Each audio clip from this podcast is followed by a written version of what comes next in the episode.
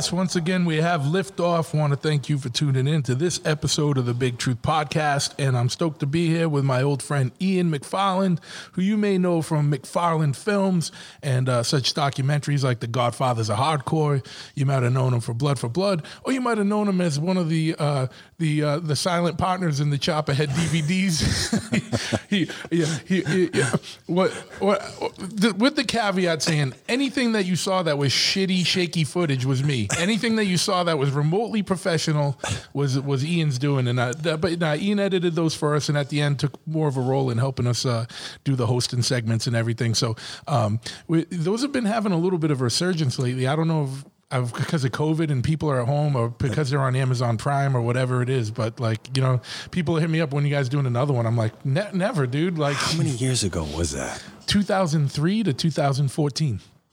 2014 is when Volume Four came out. But we did that in like 2012 or something. Because Yeah, it, yeah. it, took a while. It took a little while to come out. Um, but yeah, but and, you know, really started filming more probably 2001, 2002. Um, uh, but yeah, man, I, I, I always put it out with the caveat because I don't want anyone thinking that you know you, you're responsible.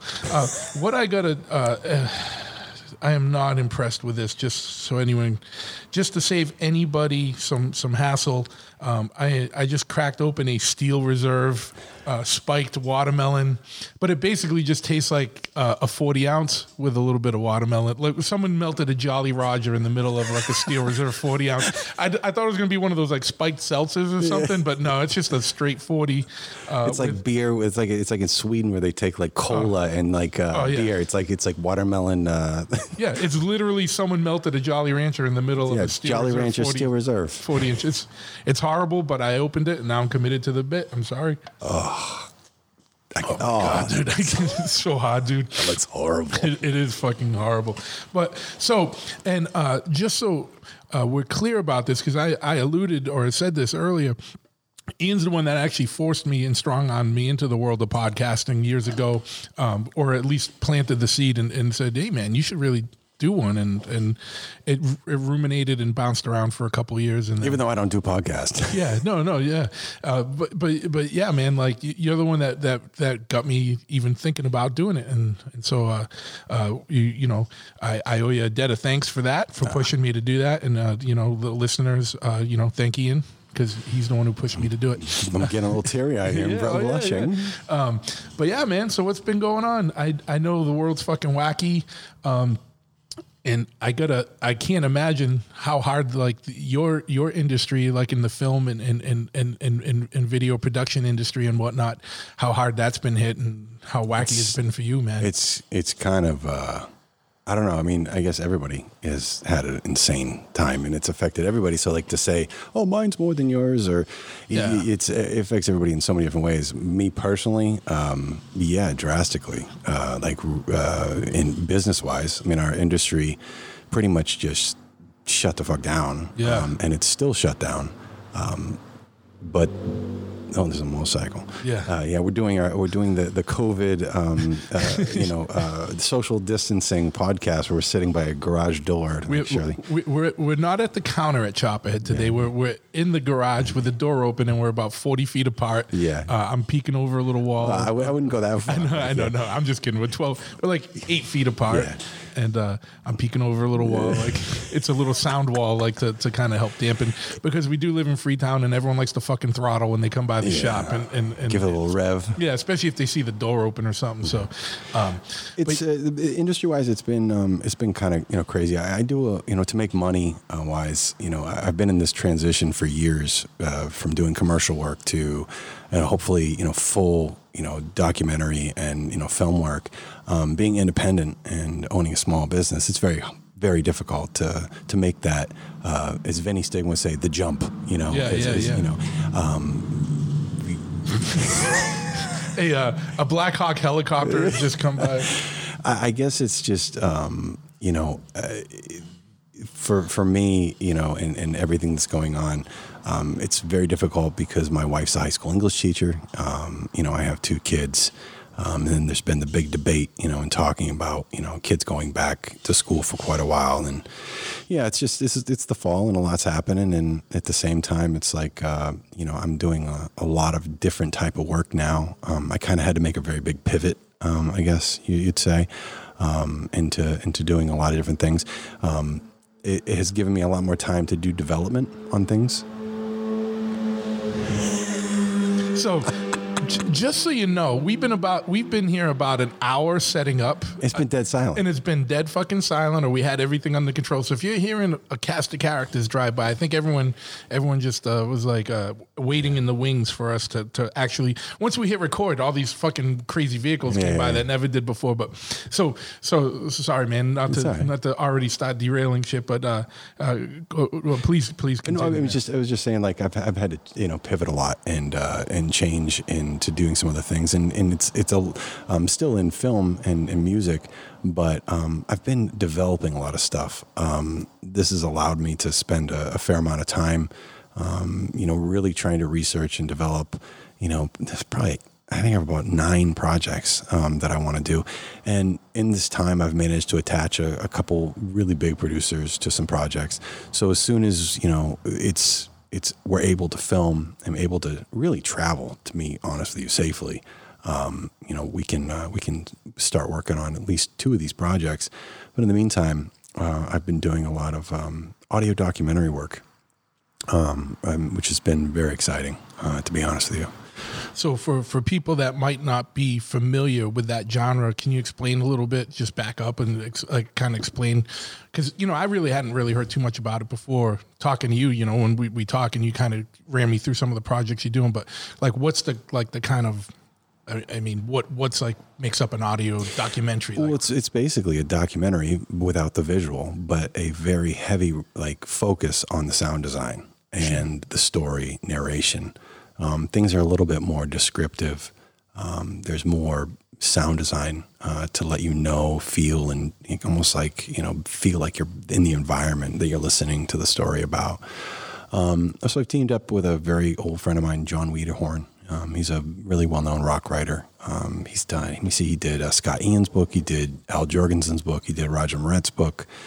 He did. Um, let me see. He did. Uh, oh my God, his new book is um, what is the new book? I, I feel like Raising Hell. Oh my God, I feel, I feel like a dick, dick here.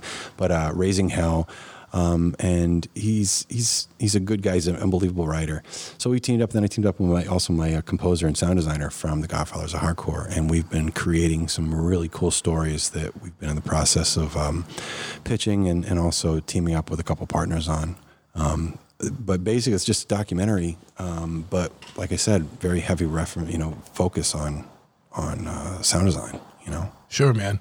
And you know, and I know I'm not I'm not cheapening it by saying this, but it, it makes me th- think back to like you know like in the 40s when they had yeah. like the radio shows Absolutely. and they had people putting in the sound effects or Absolutely. Like I mean, it's like it's like uh, the, the the biggest reference that I can think of that people like War of the Worlds, you know, yeah. type thing. But we're not doing anything like that. It's yeah. it's more of you know almost like reading a, a, a, good story as a narrator. But then on top of that, there's archival brought in. There's um, new interviews that we do. There's, um, like I said, there's narration. There's sound design. There's all these elements and layers brought in to make it sound way, way, way, you know, different than just your your typical podcast. And it's in the podcast sec, you know, genre. Sure. But I, I don't, I, I don't know. It's just I don't want to sound arrogant or anything, but I don't think any, not anybody can do a audio documentary a lot of people can do podcasts, um, like hosting wise. Not that not talking down on this at all, but yeah, it's like no. it's just a different thing. It's no, it's a, a, different thing. Yeah, and, and I'm not one to like.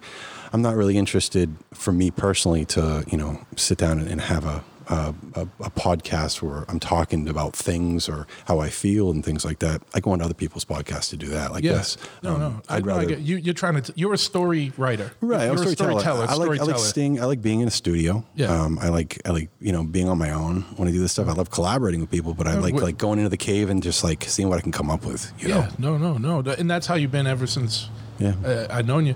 What, let me ask you a question because because you're in tune with a lot of this stuff, but it seems like there's like this whole revival of um I don't know, for lack of a better word, like audio stuff. Like, you know, and I'm not trying to, but with podcast or like even like the whole genre of like like um, uh, you know audible books and whatnot and and now you're talking about like the audio uh, uh, documentary stuff like what do you think's kind of going on in society where there's kind of been a revival of that getting away some from some of the more visual stuff and getting into more more audio stuff I don't know. I don't know what that is. but have you noticed that Yeah, Like- well, I, I, I, the way I've looked at it is, um, you know, is is honestly, this sounds stupid, you know, a little.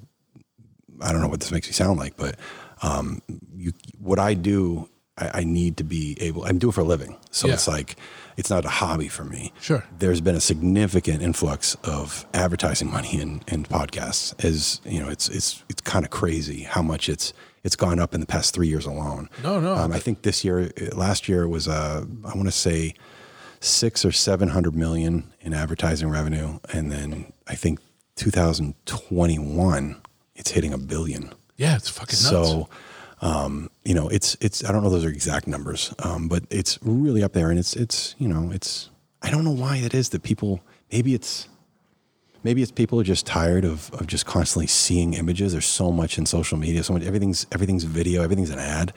Um, maybe it's because people like to be able to just slow down a little bit. That's why I like to listen to you know stories. I've been listening to true crime stuff like nonstop. Like yesterday, I was on the side of my house, you know, 25 feet up for a good seven hours, and I burned through I don't know how many series, you know, of really cool episodes of cool stuff, and I just I love it. It's just really cool because you can get lost. And the other thing is too is really cool is it allows you to visualize and not be told this is what you have to see. This is what it is. It allows your mind to kind of expand a little bit yeah um, and uh, kind of daydream. You know. No, and, and and and you know, it's something. I don't know. I've just been thinking about a little bit lately, but I haven't really brought it out until it, it never really came out in a conversation until just now because, you know, I was thinking about it like, you know, I've been listening to more podcasts than I've ever listened to, and you know, I I think what you just said really really resonates with something with a lot of people. Like, um, you listen to a, to a whether it's a book on tape or whether it's a podcast and someone telling a story. Yeah. it kind of allows you to to make your own visuals for something, or even like I like listening to like you know like Coast to Coast AM. You get freaked out, and it's not. I don't know if these stories would be half as scary as if they were if they were showing you footage versus what you're fucking thinking about in your own head. You know what I mean? Like, Yeah.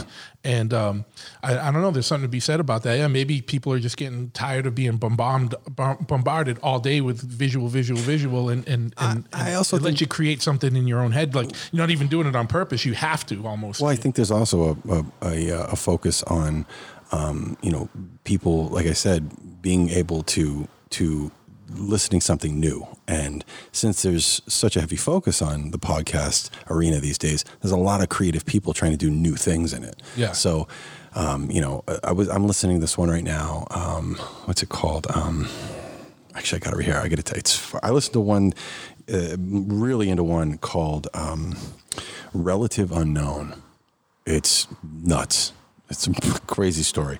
And then the other one that I'm listening to. Is to. that the one you were telling me about the other day? Yeah, I think so. Yeah. yeah. And this this one I'm listening to. It's true, true crime. It's called Deep Cover, and uh, they both have ties to like you know the war on drugs and like the '90s and and you know '80s and '90s, which I'm just fascinated by. Like I'm. I find that world and that whole thing just like maybe that's going to be my next documentary. I don't know. Yeah, but like, yeah, yeah. Um, they might have some ideas in there, but um, it's it's. Uh, I love listening to listening to those things, man.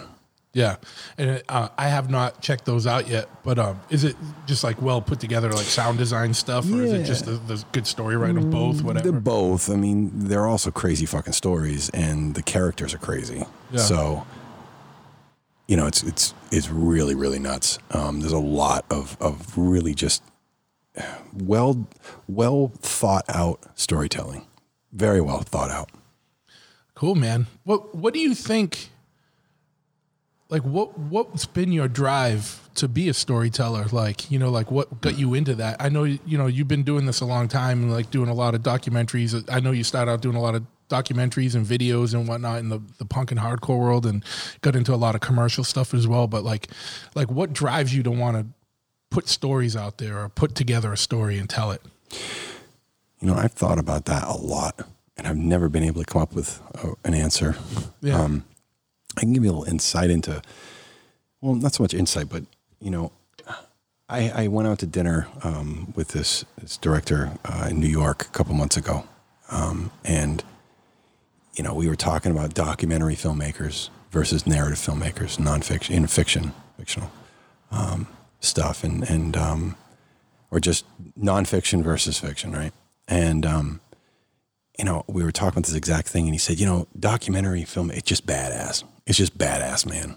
And I'm like, why do you why do you say that? I mean, making awesome action filled movies or drama film movies is really cool. He goes, yeah, but this is really happening. You can put yourself in some really scary situations by just going after a story. And I was like, I, I never even thought about it that way. It kind of just went over my head.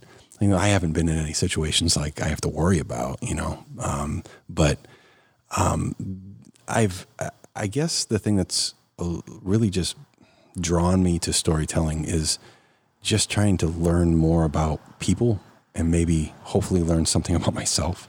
It sounds a little cliche, but I, I, I, I, I, often will think about things and learn things about myself when I hear someone else, you know, talking about something or just kind of, eh, eh, and it only happened in the last few years. I think really I've been focusing on this, but maybe that's just part of growing up a little bit. I don't know, but focusing on on why I, you know, the drive.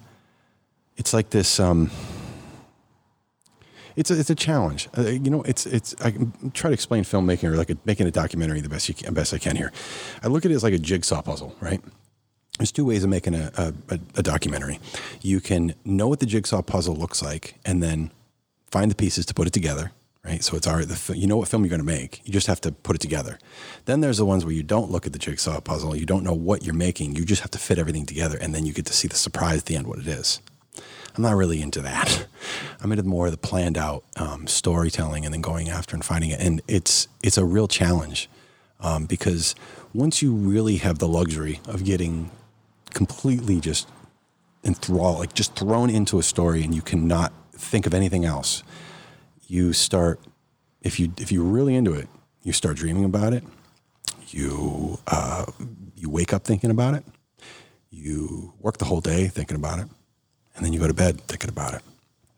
And when you're doing a long term project, it could go on for months, years. It can be very taxing, but maybe it's like a, it's kind of like a drug, man. It's like you, you, you want to find out more. You get excited as you go. You'll have like one great shoot, and then you'll be like pumped about doing another one. And then I don't know. It's I hope I answered that a little, but it's it's how I I just I think about filmmaking every day, all day. I don't make a ton of shit right now, but I'm thinking about it constantly. And I'm also being inspired by other people that are. And I spend a lot of time watching other people's stuff or talking to a lot of people that are making stuff just to hear how they're doing it or what they're doing to kind of learn something new or keeping up on gear, things like that. Probably very similar to bikes and building bikes. Yeah. And it's also, like you said, you're also kind of getting your ducks in a row for when things open up again and you have now you you almost have like this big body of stuff to choose from that you Yeah. can start really pushing and Well, we, pitching always, and we always say like you know you just you're throwing you know throwing things at the wall and hopefully one of them's going to stick. yeah, I, yeah, when this is over, I'm going to throw like probably ten things at the wall. One of them, two of them, maybe ten of them will stick. yeah. I don't know. You don't know until don't know. we don't know until we get there. Right. Um, but, you know, you know, you, you kind of started talking a little bit about you know, the, kind of the the pathways to making a documentary. Um, you know, and I, I know you might be sick of talking about this, but there might there's a lot of good crossover in in my audience of, Yeah. of people of punk, hardcore, and motorcycles, and you know whatever subculture stuff. Godfather's a hardcore, and I'm not blowing smoke up your ass. You know, it's it's not like any other kind of hardcore or punk rock kind of or metal documentary. Like it's a whole. It's not what anyone thought it was going to be. It's it, You do. You knew it. well, I know, but you know, but I You're mean, one of the few people that I let see it. Yeah, Like, we- saw it before even Roger did. yeah, yeah, no, I know, and and and I was kind of um uh, with you in a way through the whole process. Yep. You know, like I, I know I was a sounding board or like, Oh, yeah. or sometimes just like a event. Uh, Mostly you're venting. yeah, yeah, So yeah. sorry about that. no, I don't care, dude. I mean, you could you saw how much how crazy I got. Yeah, yeah. I was losing my mind. I know, I know. I don't. I don't even know if you ever fully came back. No, yeah, yeah. I don't think I have. I, I don't. You, you know, people say like you know carry PTSD for years. You know, with with things. Uh, I- this, I honestly think just just I've done three feature length documentaries that you know I've directed and and edited, which a lot of people don't do. Yeah. Um, when you really get into it, and you are you are, I was, uh, I'm a, I'm obsessive. Yeah. I'm also a control freak, um, and when I really get my head, you know, focused on something, I, I just can't stop. And it, it, it's it's I have an addictive personality, like very addictive personality, and I think this has become my new drug.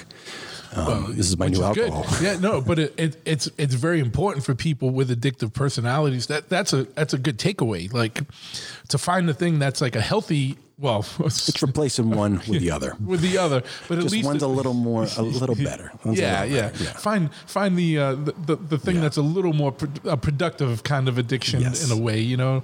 Um, but you know that I I know that there was a lot with that.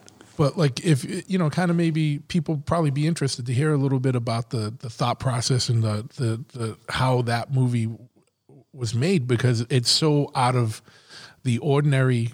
Um, it's not it's not the typical band documentary, Right. And um, I know, I know, you know, you said like you like to kind of, and especially given your obsessive personality and controlling personality, like I know you like to kind of have all your ducks in a row before you go in. But as you know, uh, in any kind of thing, like once you get into it, there's going to be pathways and things that lead you on different. Uh, you know, offshoots that you didn't. You, there's no way to ever predict. Like, how do you deal with that when you're trying to kind of rein in the story and like take new things in and be able to adapt it and fit it into the kind of the storyline that you want? Like, what? So, you know, if you want to talk a little bit about that process, like, did you know what you were going to make beforehand, or Yes. did it kind of change? And I know the answers to some of these questions, Yeah, yeah, but as devil's advocate, it, it'll be interesting for for for listeners to kind of hear about this. I knew exactly what I was going to do before I started it. Um, I still have the the. I kept a notebook um, during the whole idea stage of me making this, um, and I have. I, I sat down and I wrote, you know, the idea, the outline of Yeah. what I wanted this thing to be. Um, me and my, you know, co-writer on it, Tony Fernandez, um, we sat down and, and literally outlined the entire film of how we wanted it to be, and then we went and um, I went to we went to Arizona, and the first trip we did was we stayed with Roger for about a week, and the only thing we were doing was just kind of I mean to hang out and to do some filming and kind of start because we hadn't told anyone we were going to do it yet. Um, it was I was honestly not convinced I was. I was still um, just kind of moving along and saying, ah, maybe this will be cool. I, I want to do it, but I'm not sure, and I don't know if this is going to suck. Um, I think it could be something really cool. So I spent a lot of time. Um, we spent about not a lot of time. We spent a week at Roger's house, and, um, and during that week, we did a lot of audio recordings. And we just sat back, no camera, no lights. And Roger and I have been friends for probably 20 years, maybe actually maybe even longer now. But we just I just sat there with him, and we just talked about life. And that's all we did was just talk about life. And um, I recorded, you know, everything, and um, I learned a lot. Once I did that, I went back to Boston and I kind of took a couple days and I just listened to everything again. And we went back and figured out, yep, our story will work. We can do this. And he's willing to talk about all the things we want to talk about. So um, then we went and um, decided to cut a little thing together, show the world. Hopefully, other people would feel the same way we did. And um, put a Kickstarter together. Um, after we did that, we raised a little bit of money. Um, a lot of really great, generous people like yourself, you know, put into this project. And then after that, it was just kind of like, you know, a three year slugfest um, to get this thing done. And, um, you know, problem after problem after problem after problem. But then great thing after great thing after great thing after great thing. And then problem after problem after problem. And it just became this thing. It's like this that film has become such a part of my life. And because there was so much that went into it and and how much I changed as a person while making it, I think. Um, uh, it really I don't know, in a weird way, it kind of defined certain things about myself, I think, that I didn't really necessarily believe were true and I could do. And um, I kind of proved it to myself, and I think I proved it to some people that didn't think I could either. So, which was it's a nice little thing. um, because not to ramble, but you know, when I I tried to make this film ten years ago, and every single person I went to, every single label, every single fuck man, every person that, that had money to burn that would possibly be in a project like this wouldn't give me a dime because they not because they didn't think I could do it. They didn't think it would be good enough. They didn't think it would be very good. They didn't think Roger and Vinnie's story was great. Um, and I just kept on saying, you guys just don't understand. You just you don't know these guys what this is like. These guys are like, ridic- this, there's nothing like them. There's there's a crazy story to be told. So. Um, I think I went off on, on a little bit more than you each said. No, no, no, no. It's fine, man. But yeah, but I mean, yeah, I mean that's that's the, the, the, the film is. It's I set out to not make it a typical rock documentary, and that is one of the reasons why a lot of people would not fund or help me with this project because I wouldn't. I said right from the beginning I was not going to put anyone with a name in it, no celebrities, nothing, because I could have, and I was offered by numerous celebrities that said they wanted to be in it. They heard I was doing a film, and they would. Hey, if, it's kind of crazy when you get a call from so and so, and I'm like, this is bullshit. This thing, I'm like, who is this? He's like, no, this is. I'm like, he's like, hey, I just want to you know let you know that you know if, if you're if you're interested and you need, I'll be more than happy to talk about them. One of my favorite bands, and I was just like, holy shit, thank you, but no. Um, and uh, I did it without. Thought it would make it a little more real. Yeah, man. Well, the thing is, is that I think you know a lot of people expect things like that to just be this like the story of agnostic front, but it's it agnostic front is just kind of the secondary character. It's more the story of you said, yeah. I mean, we don't have to go through. No, it, no, it's fine. It's, can a- go. it's the story of, of Roger and, and, and Vinnie. Vinnie, and it just happens to be there in a band and Yep. and, and and in a band in New York in the '80s and you know or whatever, and, and until now or whatever. But um, I always dislike when somebody who might when I feel like that's a cheap ploy, like what you No, said. you, like we, we talked about early on. You remember I talked to you about it, and I said, "This is what I'm thinking about doing." You're like, "You, your, I think your exact words were that's fucking ballsy," and I, Yeah. I s- and you said, "But it would work," and I, I because I remember talking to you about. it. I talked to a couple people about it, and you were one of the few people that said I should do it because it would make it a little bit more legit in the sense that we don't need to pander to, you know, rock stars and on our Yeah. scene. What we do, Yeah, it's like, yeah, yeah, yeah. I mean, especially dudes that might not have been there, and, and then all of a sudden our scene became kind of cool for some reason. and believe it or not, I know a lot of people have been around or Yeah, whatever, but they're just doing bigger things now, and it's Yeah, not. Yeah, yeah, but they yeah. still. There's a couple people. There's a bunch of people out there that I've learned over the years that are like massive, like massive bands or massive celebrities, and like. You know, a guy will show up at an AF show and I'll be like, Yeah. Roger, you know that guy's here? He's like, oh, yeah, man. Like, Yeah, oh, yeah. hold on. Yeah, there we go.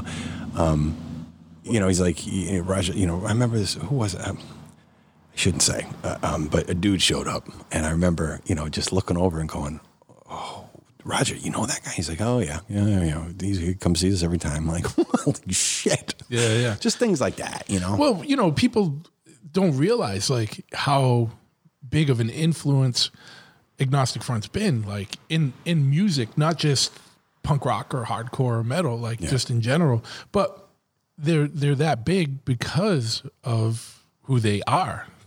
Not just the band, you know, like the, like a lot and of what people. the, and a lot of it has to do with I think the first impressions that they they made on people when they came around on their first few tours. yeah, because I wasn't lucky enough to see them when I was, you know, a kid. I didn't even know who the hell they were when, you know, in the 1980s. I wasn't even into that stuff. Um, I was riding my BMX bike and, you know, shooting guns in the woods. Yeah, you yeah. know, but like, you know, my my, it, it's just I don't know. It, it's it, what they they accomplished, and I keep on hearing. I keep on hearing a lot every time I talk to one of these people. I hear somebody talking about it you know back back then they always say like you know eh, there's there's somebody you know we see we see you know hear this band agnostic front you know they come out and they just they didn't talk they just come out and just go and it was just like an explosion of energy and everybody explains it that way it's like i've never seen anything like it i think pete Koller i think it was pete that said it in his in their new book uh, pete and and, uh, and lou's new book i think he said there's hardcore and then there's agnostic front. And he said, I, I don't want to quote misquote him. Actually, I have the quote. I thought it was really, really rad. I'll tell you about I'll tell you right now. It's really great. It's in it's in their new book. So it's it's uh it's legit. I'll read it right here. It says I got it right.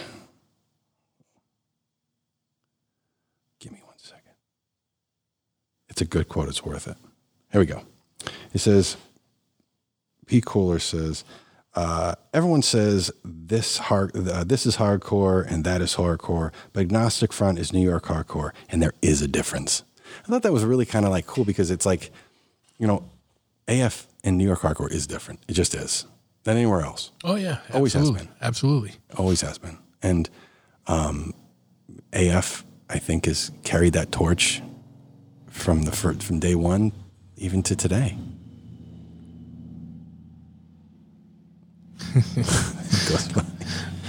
Sounds like I can back a Mad Max set or something. Yeah, well, we kind of are. Yeah, yeah. We're almost we're almost in Mad Max time, so I'm. I know you're ready. You got I'm the ready. bikes here that look like it, man. We, we, we got the bikes. We got the we got all the things we need to survive. Yeah, I, I know you got your kale farm going on. And I almost brought you something. I got some. I tell you, man, I got some. I, I made some amazing kale this year. I figured out. I finally feel. I was telling my wife yesterday. I finally feel like I'm a kale master. Yeah. like it's not easy to grow. well, that's going to be your yeah. on on on the episode. uh, And this is our- not code for weed, by the No, way. no, we're not, we're not talking. We're not talking weed. Like I, I, I, I grow kale, and I grow a lot of it. No, dude, you're like the only one I know that like like not only did you just start growing kale, like, but you started building like Yeah. structures to build kale, and It's, you, the you shit went, saved my life. The Yeah. shit that saved my like literally. I had fatty liver disease, Yeah. and um, you know, I ate this shit like nonstop, and it was it's crazy what that shit did to me. Like it's so. Anyways, now I have like four different kinds I'm growing. It's really hard with caterpillars. Str- strains of kale, different strains of kale. yeah, there's, there's very different. But the, the, I, I finally this year found the right stuff uh, that is fully organic, but it's a, a really good insecticide. Um, so these caterpillars, they'll eat the leaf and then they die. They fall right off. And you can take it and you can wash it that day and eat it. So it's like it's fully organic. Oh, that's cool. Yeah. Not to make this about kale. No, no, no. So that's what that's what it, on the episode I was gonna say Ian McFarland, Kale Master. I dare you. oh, dude, don't, don't, don't, don't worry about It's it. true. Hey, It's, I mean, it's true. I mean, I'm, I, I- I grow think- a lot of fucking kale. But now more than ever, I think it's important. And and you know, I know you're not like in like Austin, you know what I mean. But you're you're just outside the city. You you don't need a lot of room to be able to grow some of your own food. No. and you can do it in your kitchen. Some of you can get different shit to, to. I mean, I don't know about kale, but like you know, I know you can grow tomatoes in the house, and they have like things for that. But I think now more than ever, that's a that's a lost art. That's kind of important for people to get back into. Man, you know. Yeah, it's it's kind of it's kind of cool. I work around my house a lot. I mean, these days I don't go anywhere. I stay at my house and my kids, and um, like I guess. I, I consider it an honor that you're even here. You know, I, I really do. Like, you know what I mean? Well, you haven't. I haven't seen you in it's six months. I know, Yeah, I haven't. I haven't gone nowhere, man. I know, I know. I'm staying the fuck inside. I know, I know, I know, dude. Don't Don't, step on my property. Don't come on my driveway. Just keep going by. don't snatch my kale. yeah, don't touch my kale. Um, but like, You will feel the wrath of the kale master. yeah, I, I, it's it's it's not like it doesn't define my life by any means, but um, you know, it's uh, it's it's something that All right, dude. Thank you. That's think- never happened. well, it's it's because we're doing this. I know. I know. It's uh, all right. Yeah. Anyways. You made your point. yeah. Um, not you, but the thing. Uh, just as a uh, halftime update, halfway through the Steel Reserve can, it gets a little bit better. Um, just, just in case Dude, anyone I can wondering. smell that thing. From Oh, it's horrible, dude. It, it smells It's- like it smells like sour Kool Aid. Uh, it's the word. That's pretty much what it tastes like. Sour Kool Aid. That's It's a like good word. it's like it smell. It's all right. All right, that's What- what ridiculous. the fuck, man. So I've done 30 episodes prior to you. Yeah. Probably 27 of them have been here, and we've Yeah. never had a beeper like that. I'm literally, you know, it's on the, on the side of my waist right now. I'm Yeah. really about to go fucking uh, experiment uh, with ballistics. Yeah. Um, but anyway, man. So you know, not to get out too off off the rail here. Um, so yeah, man. So you you uh, kind of had an you had the idea of the story you wanted to tell, and then you started to uh, you you met with Roger and hung out. And Well, before, that- before I even did it, was just, I, I, the biggest thing is I had to convince Roger and Vinnie to do it. Sure. Because I had been talking to them for years about doing it, but not this way. yeah, Um, they had their own vision of what an agnostic front film would be. As Yep. Roger has a lot of visions for everything should be AF. He controls every aspect of it. Um, I saw it very, very differently. And um, we had a very big talk about it. And at first, they were very not cool with it and very uncomfortable. And um, because the biggest thing was, once they said that they would do it, they would be cool with it. Um, they would. I said, okay, awesome, but you get no say in it. Like you can't change anything or anything like that. And then I, I never forget Roger's face. He's like, what? He's like, I was like, this isn't, this isn't a, I'm not going to waste my time with a, um, an EPK, um, to, you know, to boost your ego. I'm just not interested in that.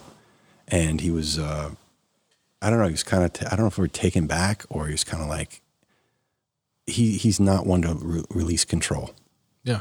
um, in anything in his life. Sure. Um, but I, given your personality, you probably could, I- could respect that. Oh yes, I mean, well, I'm not gonna. I mean, he'll be. You, you probably even. He's probably talked to you about it. Him and I clash heads like. Oh, oh my god, man! Him and I butt heads like. We've been in a couple big arguments, pretty good ones, um, but at least we're we're smart enough, good enough friends that we can stop and then say, all right, well, let's think about this. You Yeah, stopped sure. yelling, I stopped yelling. Okay, stop. Um, but it's just because he. I mean, he's just.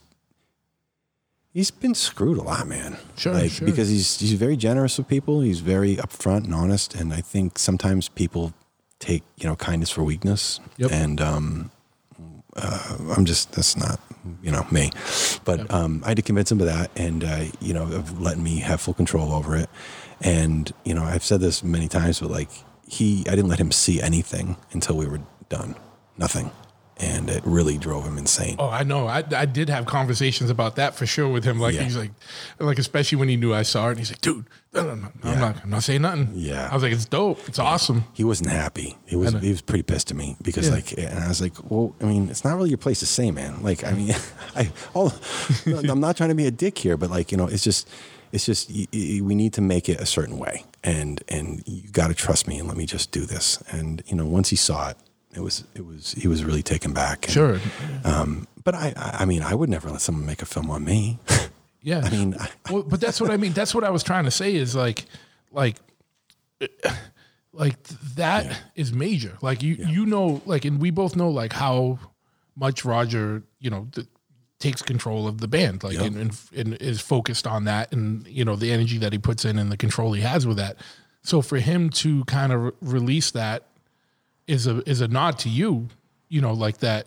You, you like he had that he trusted you enough with it Yeah. with the story to to let you tell the story how you needed to tell it and and to have no control because like like you just said you would never let anyone do a story a, a thing about your life like No way. like think about the level of respect you would need to have for somebody hmm. to say all right and let them do it without you having any involvement yeah, I mean. I mean I just I'm just I I, recognize. think that's that. cool you, I mean, you know I, I recognize. I understand that, but at the same time, too, if I had done a film about just agnostic front, and it was just about them, you know, of of course he's. Gonna Oh, yeah. like- I mean, I, because the thing is, I wasn't there. Like, there's well, the way that I approached this was much differently. He just sat and told me his life, his story, his personal like feelings. And and you know that's a much different thing, Sure. than doing a discography film. Yeah yeah yeah. And and you know it, it, with you almost need someone to sift through your your life to tell it in a way that's you know interesting. Not so much interesting right word that's not the right word but more like um i don't know it's a non-biased opinion and a different perspective. Like well actually i yeah you think it happened that way but then to kind of look at it this way like, "Oh," you know so it's like you, you just have to kind of look at things from different lenses, I think, um, and maybe put yourself in someone else's shoes. I try. I had to learn actually a lot um, in this to put myself in actually his shoes too, because I know there was times it was like it was just you know he had a heart condition. Um, during he still has it. You know, he had the heart condition the whole time making a film, which is a whole nother worry. So I also didn't want to contribute to his stress of him knowing that someone is making a movie about him that potentially is going to be seen by a lot of people. At that time, he just thought fans. He'd never in a million years thought it was going to be Showtime or the Sky Network. Um, because when that happened, you know, luckily he had seen the film because I can't imagine if he hadn't seen the film and I told him that. That would have been a much different story. Yeah. As it is, when I told him he could come see the film, he said, hold on a second. And he got back on the phone and he said, I just bought, he called me back. He said, I just bought tickets. I'll be out there in the morning. I'm like, what? He's like, I'm taking a red eye tonight. He lives in Arizona. Yeah, like it was. yeah. He, I remember I told you. He's, I was like, I called you. He's, like, he's fucking drunk. He's Yeah, I he's just coming now. Like, You, you told me you, you were like, yeah, I just told Roger you can see the film. I was like, oh yeah, that's cool. And he's like, you're like, yeah, he's coming tomorrow morning. I was like, from Arizona. like, like he that- literally bought a ticket and then literally went to the airport and like flew out. And the best part of this whole thing is when he drove in, when he flew into, uh, you know, my, my whole business partner went and picked him up. 9 a.m. comes in. I'm like, well, let's go get some breakfast, man. He's like, no, no, no, let's watch it now. oh yeah. I'm yeah. like, Roger, it's like I just woke up. Like, Yeah, yeah. I, I don't, I don't want to watch the movie right now. He's like, no, no, no, now. yeah, yeah, yeah, yeah. And I remember I, I, I said, all right, man. I gave him a hug. And uh, I said, it was good to see you. And I said, this might be the last hug we do. He's like, what? And I was like, yeah, I mean, you haven't seen the movie yet. yeah, yeah. So, um, but yeah, it was it was a good experience, and uh, yeah, I'm I'm glad to be done with it. But I'm also, you know, I'm st- I still I still get asked a lot about it. I still get people Sure. hit me up every day. It did really really well on, on Blu-ray sales, and um, a lot of people bought it. Um, and I'm still I just signed. I actually just signed a deal three four weeks ago. Uh, for a worldwide distribution deal uh, with uh, Principal Media in uh, in uh, Los Angeles. Um, so they are, I signed a deal with them to uh, basically distribute the film in every territory in the entire world. So I'm done doing it independently. I'm Yeah. tired of people ripping me off. Yeah. Um, I, I can't take another rip off. I'm gonna, I'm gonna, I'm gonna, I'm gonna lose it. Yeah, no, no, no. And, and we- we'll get into that, but, but, but before we get into that, Sure. um, because this what we're going to what I want to ask about now kind of predates that anyway. But you know, you start off making a documentary, and it's about two guys in a you know, and the and uh, you know, hardcore scene, and um, and you know, like you said, even Roger just thinks this is going to be seen by like fans, and it's going to be you know like a independent level film or whatever, but it ends up getting picked up by Showtime. Yeah. And like, I mean, one, you know, like what kind of fucking validation was that? You know, It's fucking crazy. I'll be, I'll be honest with you. I, I, I, I couldn't believe it fucking happened. I couldn't believe that I, that I got a call asked about that. Asking, you know, if, if they could see it. well, even before that, just to back up a second, like, did you think you were gonna like? You spent a solid at least year on the road with all these film festivals. Mm-hmm. Did you think it was going to get picked up as heavy as it did by even all the film festivals? Well- they were flying you all over the place. Well, what, what happened was it, it wouldn't happen exactly like that. What happened was when I released the film, uh, the first place it, it screened uh, was at uh, the Doc NYC Film Festival in New York City. It was a film festival I really wanted to be in. At that point, when it premiered, was uh, I want to say it was uh, was it this was it fuck I can't remember what month it was. I think it was November. I think it was October, November. It was still cold out Um, and it, it premiered there. And then after that, um, I started doing a bunch of festivals, but it wasn't a year; it was only a couple months because Showtime hit us up in the spring. well, yeah, I, I, So, what I'm saying, but hold on, but, but I'll tell you this. But the, what I'm saying is, is that negotiation with them was about five months. So it was a long time, and I still didn't believe it was going to happen. It's like, you know, these things take forever to get done, and uh, lawyers like to send contracts out to look at on Friday afternoons. It seems like so that you don't, you know, especially long weekends, you don't get things Mondays to get them back Tuesdays. It's like you got to wait three fucking days, and this happens constantly. Um, it's just, I guess, the way industry works. But um, the negotiations back and forth took forever, and the big thing was that I wanted to own the film. So Showtime doesn't even own it technically. They licensed it from me as a uh, premiere. They wanted to premiere the film, and they wanted to have the premiere, and they wanted it to be called a Showtime film. So the first place that actually plays it network, it's basically that's what it is, or it premieres on this network. The big thing with Showtime is that it should Showtime Presents, and it had their logo before, before it, and then it was you know in the titles, which was pretty fucking cool. So, Yeah, and that's what I'm saying. It was not only was it like Showtime wanted it, it became like a Showtime film. And Yeah. I remember like you know even turning on Showtime. Never, never mind the relentless amount of commercials for it. Yeah. Um, and and then you turn on Showtime and it's like on the on demand. It's in like right on the main page as like Yeah. one of the featured things, and like and they were all over it. It was it was. I think that was I don't know, like, you know, even from an outsider perspective, like that was just a win on the validation of like our world. Yeah. You know what I mean? And- That's what it felt like to me in a lot of ways, but I didn't want to say that publicly, but if that's what it felt like. Like, yeah, you know, I just happened to be making it. you yeah, you're the one that you were the conduit for it. Right. But it was like, you know, like, you know, fuck yeah, man. Like, you know, like my my father could watch that. Yeah. You know what I mean? He's like, Oh, that was the shit you were doing, you know, you know, you know, whatever. And and and or anyone, like, you know, some dude in fucking Tuscaloosa, fucking wherever is gonna be like brought into the world, you know? Well, that's a, that's that that is the biggest thing I think that I took away from this this film. I'll be completely honest with you. With doing film festivals and screenings all over the world. I mean, I we did we did I think 19 film festivals, and that's a fair amount to do. But we're we were doing them so much that you would go and it's five usually like three to five days. You talk and travel because usually at a festival screens at least a couple times. Um, and we spent shit, uh, probably like, I want to say like, it was about a year. It was about a year. Um, yeah, I, I think I was gone for about, uh, I think my wife and I figure it was like, it was like 75, 85 days, you know, that, that first year, of 2018, um, just all over the world. And the biggest thing that, that I took away from it was that it wasn't just like hardcore kids, punk rock kids, people in their 40s and 50s. You know, it was everyone, and people were bringing their parents, which I thought was really interesting because I w- afterwards during the question and answers a lot, I would get a lot of people that would stand up and say, "I brought my mother here today," and you know, then that you know, she would ask a question or say something, and then. I remember this one uh, woman stood up and, and said, I understand my daughter so much more now.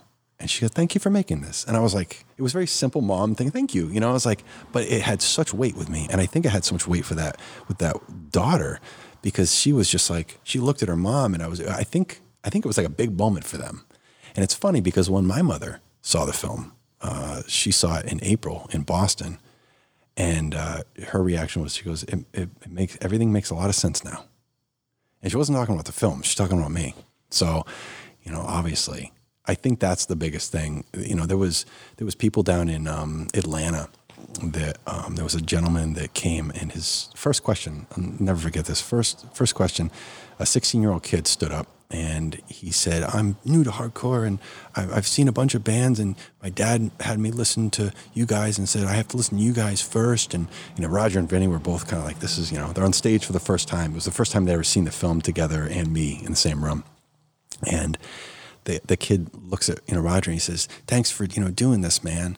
And then the father stood up and he said, "I just got to thank you guys." And the kid started like quivering, his voice started shaking, and then the father started tearing up, and then Roger started tearing up, and then the dude in the back room stood up and started clapping, saying, "It's okay, Roger, we love you, man." And then like it was like this room of like bro hugs everywhere, and it was like the weirdest thing, but the coolest thing because it made me feel like there was like this cross generational like thing going on where everybody was like understanding it and understand having a moment. It was I don't know. It's just I I I, I don't mean to elaborate that much on, it, but you know what I mean. It was like No, no, that's cool. It, it was it was it's crazy that it kept happening and it happened a lot. It would happen to Roger a lot too on the road. Um, he would because he was at the same time as the book that the film was being I don't know, on the film festivals. Roger's book came out. Yeah. So it's like this. He always says it's this great companion piece that goes together. Um, they kind of complement each other. They're very different, but they complement each other, and and I think they they they do. But Yeah.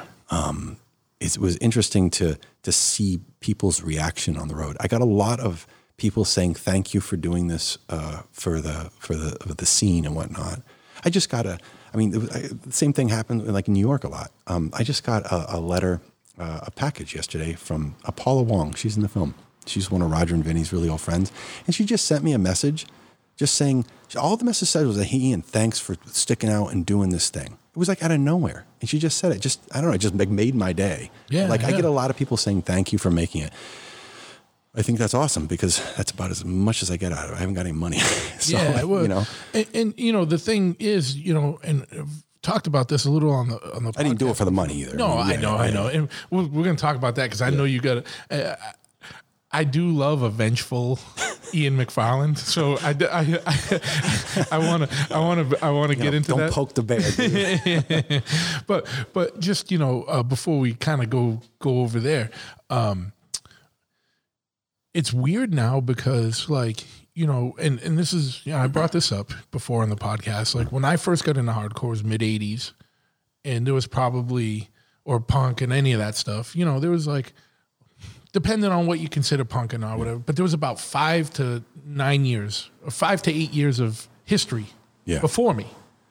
And you know, I was still a kid when I got into it, like '85. I was like a kid, like middle school, so I didn't get everything. But you know, I know there was only a few years before me, and um, but that's '85. Now it's 2020 you know now there's like 40 years of fucking punk rock and hardcore and metal. So it's it's transgenerational. Yeah. so it's A lot of know, stories to be told there. yeah. Yeah, right? but it's like you know like some of the stuff that we listen to is would be classified as oldies. Yeah, or like classic rock. It's oh, crazy. Oh, yeah, I know. but it's crazy that it's sustained you know because everyone th- eh, you know at first they think it's a fad or like whatever. But i mean there's something about it that's so necessary that it lives and it changes and ebbs and flows and you know changing of the guard but there's still a lot of there's still enough people around that were around when i was a kid that are still around that are still there active in some way or another. I don't you know and i don't know that just speaks to i think to the power of it. And i think somehow you know in a way you know not not somehow or in a way but definitely that film you know uh, um, encompasses that or or shows that. Right. It doesn't show it directly. It's just more the story of Roger and Vinnie. But the story of Roger and Vinnie, it, you know, is is is you know, It's a portrait of hardcore. It's a portrait of Roger and Vinnie. yes, exactly. And It's, it's a portrait of both. Yeah, it's a portrait of friendship, And and yeah. and everything comes along with it, good and bad. Yeah. So it's it, that's what makes it different. And I mean, I also you know didn't want to make it the same as a you know discography film because I wanted to leave the door open for those guys to be able to do it. Yeah. I just don't want to be the one to do it. I'm not. Yeah. I'm not interested in that. But the, the discography film isn't is is more of like a reporting of a timeline versus telling a story. Yeah, it- and but- you're you're a storyteller. Right. I think it would make a little bit different. And, and plus, it's like I mean, you can go to Wikipedia, you can read that stuff. You can Yeah. You can read zines, you can read magazine areas, you can find out all that stuff. I mean, it presented in a in a film form would be cool. Yeah, I would definitely watch. Um, I it. would too. I mean, Yeah. and, and like, but I would just like to make it a little bit different so that, you know, it it it it, it presents itself in a way to become a little bit palatable to like mainstream, Yeah. but at the same time not taking away from the credibility of what it really is. and and that's the important thing. That's is- the important thing to me because there is a way to do it. And You- and, you and your it. movie did it. You know, you I, I'm not. I, I wouldn't. I would tell you otherwise. You know Yeah, that. You know no, what I mean? know, yeah. And that's what was beautiful about it is that it was like, it was, you know, like you know, Susie, the 60 year old hairdresser, could watch it, and you know, Mike, the 22 year old kid that just got into hardcore or punk or whatever can Right. watch it and then you know the guys that's been in new york for 40 years that going to shows can watch it and everyone's going to appreciate it maybe in a different way but or, or or to different levels of connectedness with it but it's it's a story that transcends it all Yeah. but it doesn't it doesn't um disrespect any of it in Yeah. any way you know it, it's you know it's done in a very fucking Well, I appreciate all the help way. that you gave me, man. Because I, I mean, just as a soundboard, and uh, you know, a, a a a sanity soundboard. Yeah, yeah, Because, like I said before, there was a time period where I went about four months, where I actually had to go see the doctor because there was so much crazy shit going on with me, like Yeah. health wise, that it just came down to sleep and food, and maybe doing some bunch of things I shouldn't be doing um, to keep myself going, you know, and like it's it's uh really takes a toll on you um, physically, emotionally. Um, you know, and as passionate and Yeah. uh, obsessive. You Plus know, I'm not saying it in a bad word, but it's as as into your projects as you get, like there's there's gonna be some level of that. but this one particularly, you know, was a little bit different, is because it's too close to me. Yeah. like it, this, all this stuff, music wise, is very close to me because I didn't want it to be a bad representation of not only the band but just everything that I find important in my lifestyle because I know a lot of other people like you and, and so many other people out there feel the same way. We're all we're all like minded people. And yeah. In um, lifers. yeah, and, and lifers in that sense. And and to be to be completely honest, I hate like you know I don't really like like you know I don't live hardcore and talk hardcore constantly. and stuff. But but what that what my time in in that in the scene and everything that came along with it was is kind of created you know my social you know network and and and um, my my my my now kind of led to my work you know in a lot of ways um, because there's a lot of people in very high music and entertainment places that grew up on DIY punk rock hardcore music.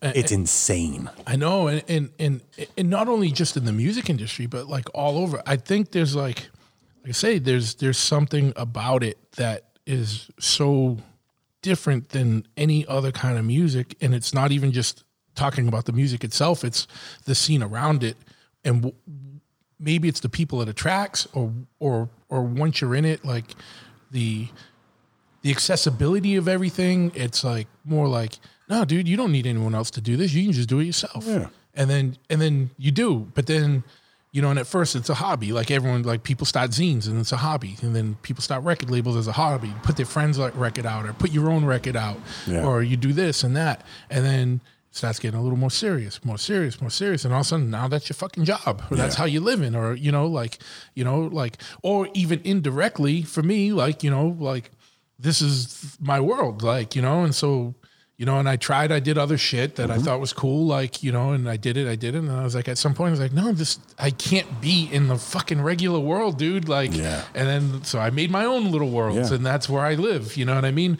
and you know a motorcycle shop's not not directly related to hardcore but it is to me like you know what i mean or, or the tattoo shop like these are all things that were yeah, know, fringe for- for us- culture, and, like, us, yeah. and it's just and now that that fringe culture has gotten big enough, there's an opportunity there for a lot of people to have businesses within it catering to those people. Yeah. and it that just add, adds a whole nother layer of like just coolness because it's. I mean, you don't do a lot of contracts in hardcore music. It's Yeah, not- you don't have to like. It's it's just pretty simple, you know. Yeah, yeah. Everybody, it's yeah. So I don't know. I mean, yeah, I, it's it's uh it's an interesting uh, uh, genre of music to Yeah. come up in. Yeah, because I I feel like it spring springboards people into different career paths or different pathways, but the commonality is kind of people forging their own way. Right. It, it, it, it teaches you, at least it taught me, and we've talked about this too. It's like, it really just instills this like DIY ethic Yeah. that you can do almost anything as long as you really work hard at it and do it the way you want to do it. And if you can't get it done, you know, at least you tried doing it the way you wanted to, and somebody didn't like, you know, manufacture it to. It's like you, you work with your hands. You're like you're working. You're, you're, it's a, it's a, it's a, it's a trade. You know, oh, it's, we've talked about this too. It's like a, a lost. Working with your hands is like going away in this not only in this country but in this world. Yeah. But I feel like it's starting to come back because Yeah. there's a lot of people with college degrees and no jobs, and there's a lot of people in trade unions that are Yeah. cleaning up and doing pretty well Yeah, for themselves and absolutely. don't don't have student loans and crazy shit to deal with, you know.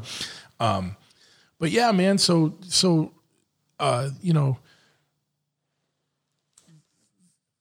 you got picked up by Showtime, and then it got picked up, you know, the other the European stuff. Uh, the Sky Sky- Sky, Network, and which is is uh, is it's a really big network, but it's it's all over Europe. But Yeah. uh, the Sky Network in the UK, which is Ireland, Scotland, Wales, and England, Yeah. and all British military bases, uh, picked it up for streaming um, and broadcast for uh, three years. wow. Yeah, it will be done with Showtime this December, unless they decide to renew it. So, and if not, it may end. It will end up on something else. I don't know. Is it still on there on demand? It's on still on the demand. They're still broadcasting it. Um, it still shows every once in a while. Um, I st- still see get the reports and stuff. Um, and it's it's December 11th is the last date, Yeah. Um, but it's still not on iTunes anymore. It's Yeah. not on Amazon. I, I haven't put back put it back up on any of that shit. Now, is that what the deal you struck with the company in Los Angeles? Is that going to? It's a little different. They're they're basically the distributors, but the deal I did with them is they're going to be the exclusive sales agent um, and distributor of the film. So it's a, not a traditional distribution deal where you know you just give them the film and then hopefully they give you a minimum guarantee. They call it MG, like a minimum guarantee, and then usually you never get more money than that. It's like you know they back this again. Oh, we did this. It cost this, and you had to get these dubs, and just it's like a constantly in the negative, you know. Yeah. And I didn't want that, so um, I did a much different deal um, where they uh, essentially are, excuse me, uh, selling it um, all over the world in different territories, and um, looking for opportunities, but they have an exclusive on it. So their their deal is to sell it to in Germany, the Czech Republic, Sweden, France, all these places on TV networks. Okay. Um, and then streaming networks. As far as and th- that's called SVOD. Um, it's called uh, streaming video on demand. And then there's TVOD, which is transactional video on demand, and that's your iTunes, uh, your um, you know your Amazon, Sure. um, you know uh, Google that you can download things and own a Vimeo. Um, I kept all those rights, and um, I, s- I just haven't put it up yet. Um, I'm still bitter about it, and last year, but um, So, so if you don't mind, if I, I don't want to bring up uh, bad memories, but uh, any chance for you to to, to badmouth someone, I, it's like you know, I, if I have a it's a rare thing. no, no, but you know, maybe there's maybe there's uh, someone out here that knows someone involved in all that, and you know, whatever.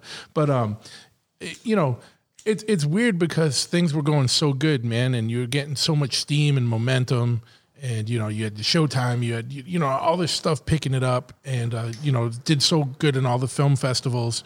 Um, and then, then you, you got you got fucked. You know what I mean? And, and you, you know, if, if you, what happened? Well, um, there's a really great uh, interview I did with Forbes magazine that explains it Yeah. pretty in depth. But the the what it basically boils down to is since I owned my film and I kept all the digital rights, the TVOD stuff, and sold the streaming to Showtime and Sky. I could put this film up on all the transactional sites I wanted. And I decided instead of signing a deal with a traditional distributor and then never, you know, getting a small amount of money and then then them backing me against the wall for the next 20 years saying, oh, this costs this, you know, you have to recoup this and that. I decided I want to do things differently. And there's a couple sites um, that basically take your film and will put it up on the TVOD sites. The reason why they have to do that is because none of the TVOD sites allow independent filmmakers um, to put up their own stuff. So there's companies out there. There's five approved in the world. That now there's four. I think there's three now. oh, another one. Yeah, they all, they're, they're all doing the same thing. It's happening to everybody. Um, they basically their motto is, you know, we put the f- power back in the filmmaker's hands, and they, you know, they have you pay them X amount of dollars. In my case, it was about fifteen thousand dollars, and what they do is they put it in different languages. They basically are a glorified quality control package house that they take it to all of the platforms and give it to them exactly the way that they normally get it. So they all they have to do is take the files and plug it in, and it works, and everything's great. Um, and what they do is is you pay them a fee or a percentage based on who is the one doing it. My case, the company that I hired, they were called Distribber. Now, distributor, distributor. And then their parent company is called Go Digital. They pursued me extremely hard for a good year. I would get weekly calls. Hey, and you know, just checking in, seeing if you're interested in doing this. We really think it'd be a great opportunity for you. We and then they changed their tune to we just we want your film. We want this on the platform. What do we have to do to make it happen? Blah blah blah. They cut me all these crazy deals, and I finally said, okay, I'll do it. And the deal was, um, the, after the first six months, well, they collect all your revenue too. By the way, they collect it all, but they don't take a percentage because I decided to go against better judgment from other people and do a percentage base. I decided to pay them a flat fee, and then they collect my money and then hand it over to my account. There's nothing. I take the risk, not them. What they did is they told me that after six months, I would get my first payment. And then after that, it would be quarterly. Ooh. I guess it could have been worse, worse drinks, right? Yeah, yeah. We, we, we, truth, we, a truth down steel, soldier, yeah. watermelon steel reserve just fell on the ground and it's just slowly trickling out. Such a gross color too. so you know, I put it.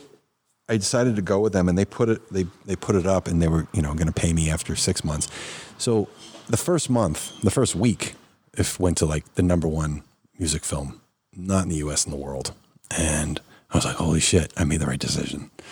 And then it started climbing, and then it had like on iTunes, it was like it had its own, uh, you know, banner ad, which I didn't pay for. That just they put that on because it was doing so well.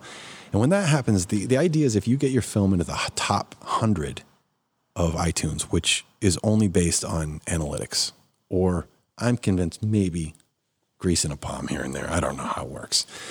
But um, regardless, I'm very grateful that mine got up there because I still to this day don't think it did the sales that. I think there was somebody behind there pushing the buttons and going, oh, I love AF, you know, just one of those people that we talked about. But I, I can't confirm that. But regardless, it had to be doing really, really well. So it became the number one film, uh, music film, and then it came the number 23 documentary in the United States, and then it came became the number three documentary in Germany and other parts of Europe. And that right there, it was just it, it's one thing to have a music film, which is a subgenre, but documentary is a huge genre. And once you get into that hundred on iTunes, there's only at that time there was only a hundred that would show up in the queue that you could scroll through. So those are the ones that come up. After that, you have to type in and dig for it. So you have automatic sales because most people don't dig for shit on iTunes. They just see what's presented to them go, oh, that looks good. I'll take that. So when you have a banner, people are just going through click and going, oh shit, guy chest tattoo. What's that? A prison movie? Oh, badass. Yeah, I'll take that. So people that don't even know the film are going after it. And then the people that do are like, this is really cool. And they want to support it. Long story short, uh, I went to get my payment. It was two days before, I think, uh, two or three days before I was to be paid my big giant lump sum uh, from iTunes, six month sales, Amazon, six month sales, Google Play, six month sales, Vudu, six month sales. Yeah, and, and the important thing is that this is the initial six months. This is the first the, six months. The, that is your biggest thing, no matter yeah. what. And given mine had got number one, it was not a small amount of money. Yeah. I got a phone call from a dude that used to work there. And he said, Hey, Ian, I become friends with him. I use that word loosely, friends. He said, I just got to give you a heads up get your money as fast as you can. They're going under. I'm like, what? He said, get your money out of there now. He goes, a lot of crazy shit's going on. Just get it. Well, I tried to do that. I started hearing things. And then I started hearing the really seeing what's going on. Evidently, these pieces of shit had um, not paid a lot of people.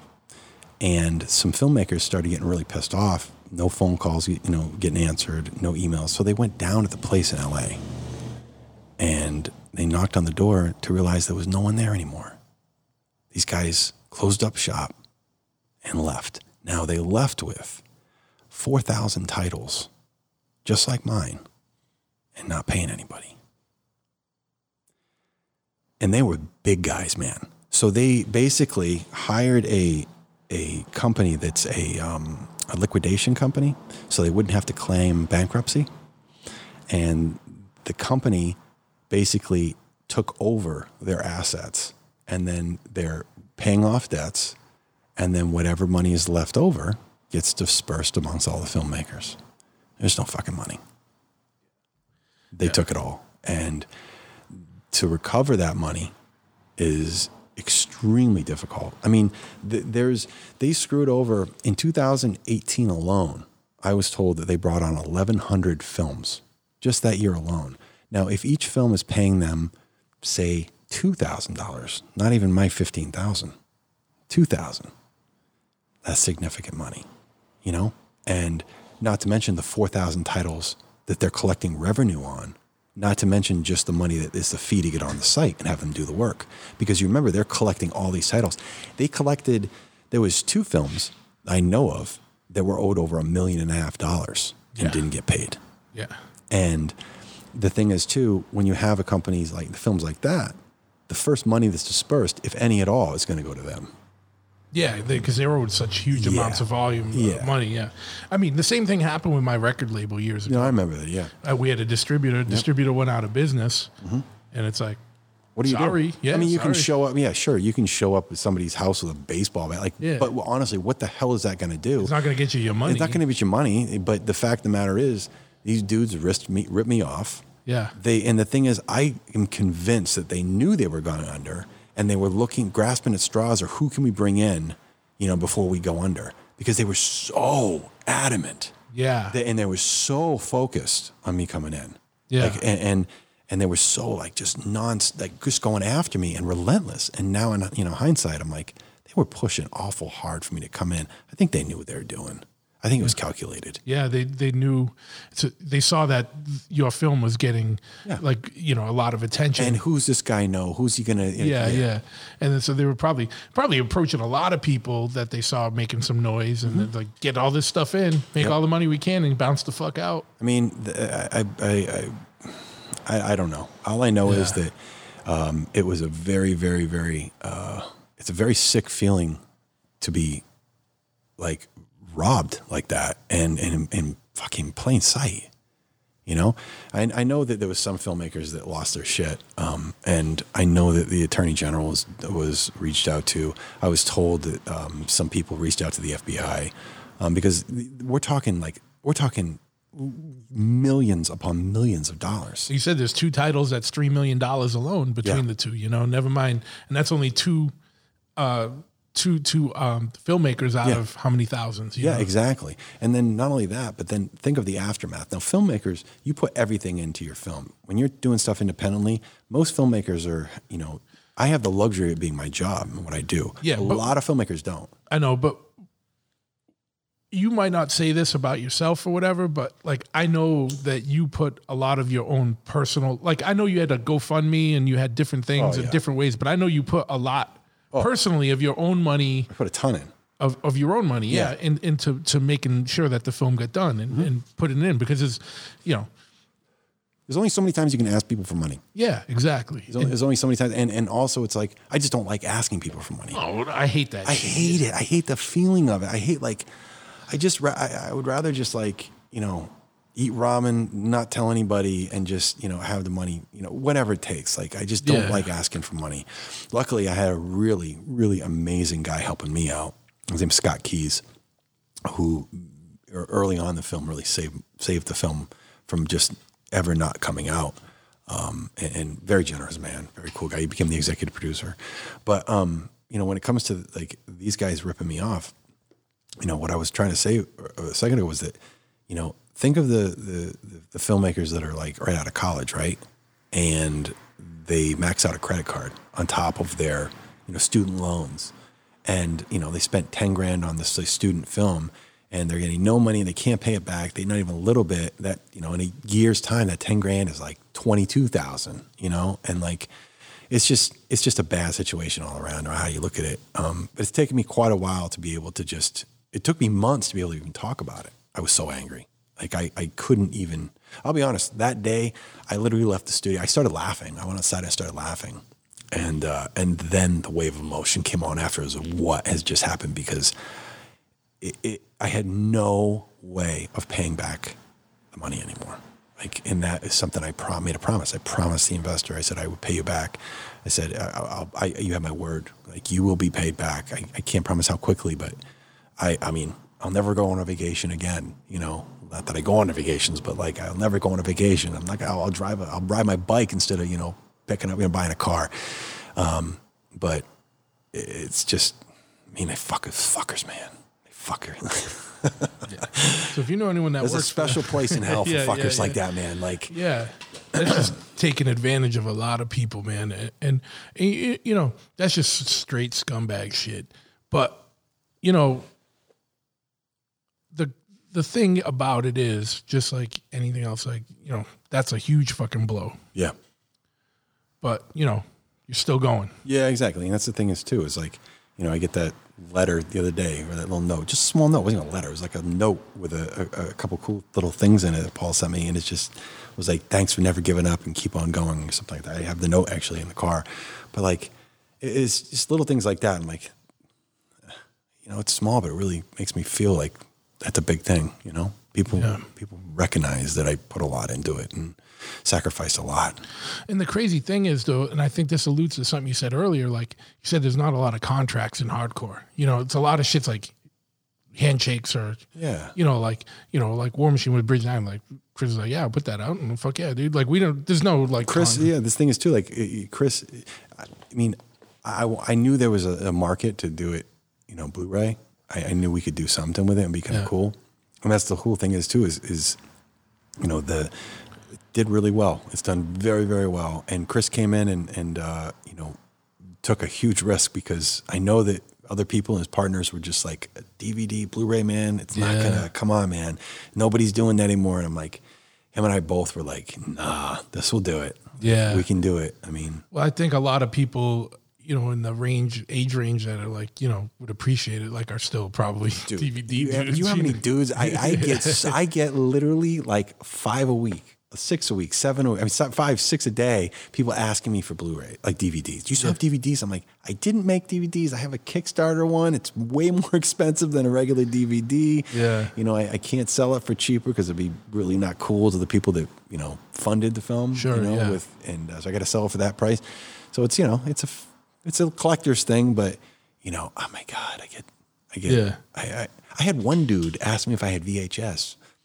I had I had one or two dudes ask me, you know, like, Come on, come yeah, on, man. yeah, like yeah. he's like, no, I just like the way it looks. I'm like, okay, all right, analog, all right. Yeah, we get the weird. There's all the people now like cassettes are a big thing again, and were, you know what I mean. But you know, the thing is, it's like I, as much as it sucks, but this was like your first film to go that far, and it's just you know another Yeah. learning experience. Like we, it sucks that we can't take the hardcore sensibility of like word is bond and trust.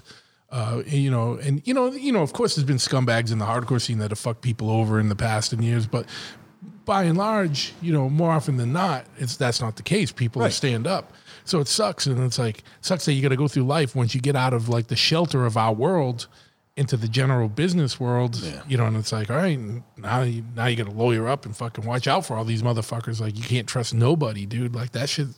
That's a harsh reality of the world, man. Yeah, and I, and I just I can sit here and like, and I try not to like you know talk about it too much or bring it up too much, but uh, you know Yeah. it, it is something that w- when I do talk about it with you know, I tend to talk about it openly with with closer friends because I get asked Sure. about it a lot, but like, um, it- it's it's definitely you know it's a blow, but at the same time, I don't know if I would be doing what I'm doing right now if it hadn't happened. Yeah. And that's that's the only thing that kind of keeps me sane is if this hadn't happened and this hadn't happened, then maybe that wouldn't happen. So it's like, you know, I'm I'm pretty happy where I'm at right now and what's going on. Um, you know, I mean, I, I wouldn't have I wouldn't have traded it to do to do it this way. Like to like what I'm like I think I'm the first punk rock guy to ever get in Forbes magazine. Probably, yeah. And I'm not a, I'm probably the poorest guy to ever get into Forbes magazine. where they did a whole feature, you know, it's like, it's like, I don't, it's, it's just a weird thing, but like, um, that, that alone, that never would have happened. I, I never would have met all these people that I, I, I met some really great people, you know, along this whole journey of making this thing. And, um, you know, I've also learned quite a bit about, um, you know, my boundaries and what I'm willing to do, what I'm willing not to do, and, and what I have to stand up for when it comes to my sensibilities as a, as a storyteller. Um, it's, it's given me a lot of confidence in a lot of areas, you know, um, but it's, it's done its thing. I think it's, I, I'm very proud that I think it's going to, I'm very proud that it's going to stand this. I think it will stand the test of time like, for quite a while, Yeah, man. Um, and it will last a while doing its thing. Yeah, fuck yeah, man. So yeah, so f- dude, I'm. I know you had talked about earlier, maybe talking about some clips or something, some audio clips. Is that something you want to bring up, or you want to fucking? Yeah, skip it. Yeah, Skip I mean, that, yeah. This, this, this, this is so much. I mean, I, I, I, I, I, I it's like one of those things where like I'm, I'm actually gonna um, be releasing something for the film before Christmas. Um, it's a couple cool little things, because the thing is, it's like, it just I have to kind of like let this thing do its thing, and then I gotta move on and start doing some other stuff. So it's like, um, it's just it's been years of focusing on this thing. I know right now that I'm never gonna. I don't think I'm ever gonna do a film like this again. Meaning I'm not gonna self finance again. I'm. I just. I, I don't think I can do that. Like I, I, it's. It was too difficult. Like maybe some small stuff, Yeah, yeah. but but hopefully you don't have to now because now you've kind of shown and proved that you could do something. Yeah, and then yeah. you get a, a now you get more people that might not be so might not be so dismissive next time. I. Well, yeah, but I also say that now. But at the same time, like I might. end up getting obsessed by this one idea, which I'm- I'm, obsessed by one idea right now, and I'm I'm finding myself spending way more money on development than I decided I was going to spend. Yeah, So yeah. I mean, I guess I'm doing it again. Even though 30 seconds ago I just said I'm not doing this again. Yeah, I mean, I mean, I mean, yeah, I mean, I just bought an archive um, from this dude, you know, access to this archive, and um, whew, holy shit! If I can make a movie out of this, this would be something else. Um, but you know, it's a it's a long time between, you know, the the idea and finding out what kind of footage is there and connections of people that are willing to talk about certain things and stuff like that. Sure. it's like this whole thing, and it takes quite a long time. And then once you have all, that all together, you take it to somebody and attach somebody to it that potentially has influence or can can bring in a budget, and you want to work with too. That's the other thing. Um, I luckily have in the last couple of years because of this film have met some of, you know, the, the best people I think I've ever met in my whole life, um, and they happen to be like now I'm working with, and um, they've done some pretty big shit. so it's cool. You know, I can learn from them. Um, Yeah, man. you know, Yeah, no, and and you know everything's every like you said like even though you go through some shit that's like a punch in the fucking face, it's what you take out of it and what you learn from it. Like that's just sometimes you need a punch in the face to put you on a different path or a different trajectory that brings you where you really need to be. Mm-hmm. So you got to look at everything as like you got to pivot. you got to pivot. You got to you got to you got to fucking hustle and fucking Yep. shake and fucking jive and fucking gotta move around. You got to look at your surroundings and you got to pivot. And Yeah. if it if it works, cool. Um, if not, try something else. Like Yeah. I just can't. I can't. I can't sit still like long enough. Even though I don't go anywhere, I stay in my fucking house. I can't sit still. I'm, I mean, I'm just like physically. I'm like constantly moving back and forth and pacing and. Thing. I, I mean, I do this late at night half the time. It's just I'll, I'll wake up and I'll, I have a notepad right next to my bed because I'll wake up and I'll sit there for a second. I, I'll think of something and I'll write a list down and I'll write this down. It could be the date of tomorrow's list or it could be this next film idea I have or this new, you know, audio doc idea I have. Well, there's something to be said about that too. That like sometimes when you know that old adage, you know, let me sleep on it. It There's, there's something to it because you know you're processing stuff at a different level Yeah. when you're in sleep, and then you wake up and and the same with me, man. Like sometimes I wake up, you know, like you know, oh, you got to write something, you got to write something for lyrics or whatever, and you wake up and it's like you got half a song in your fucking head. You got to scrambling to find the paper to write it down, or or you got an idea for. You know, a business idea or some or something else, and it's like Or a t-shirt design. yeah, like some shit just comes be. out in the middle of Yeah. the middle of the night. Your brain's working on some shit, and you wake up and you're like, "Oh shit, I gotta do it." Or something to be said about movement too. Like I get up, I go to the gym, and then while I'm at the gym, I think of a bunch of shit.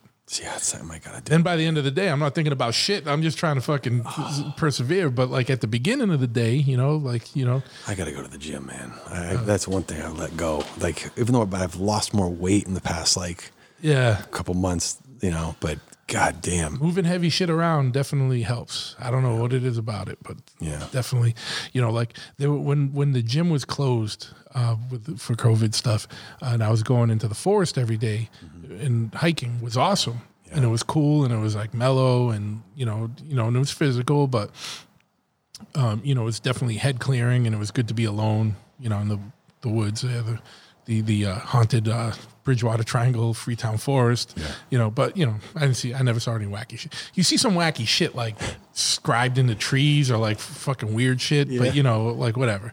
Um, I don't know. Like I need to like go to the gym, gym. Like now that Yeah. the gym's back open, I feel so much better. Like you know, and, and I don't know what it is. You know, it's just I don't know if it's just caveman shit, like leftover caveman DNA or something. Like I don't know what it is, but it, it feels so much better, like lifting, and I'm uh, able to deal with stress better from that. Well, I mean, everybody's you got to do what's what's going to make you feel good every Yeah. day.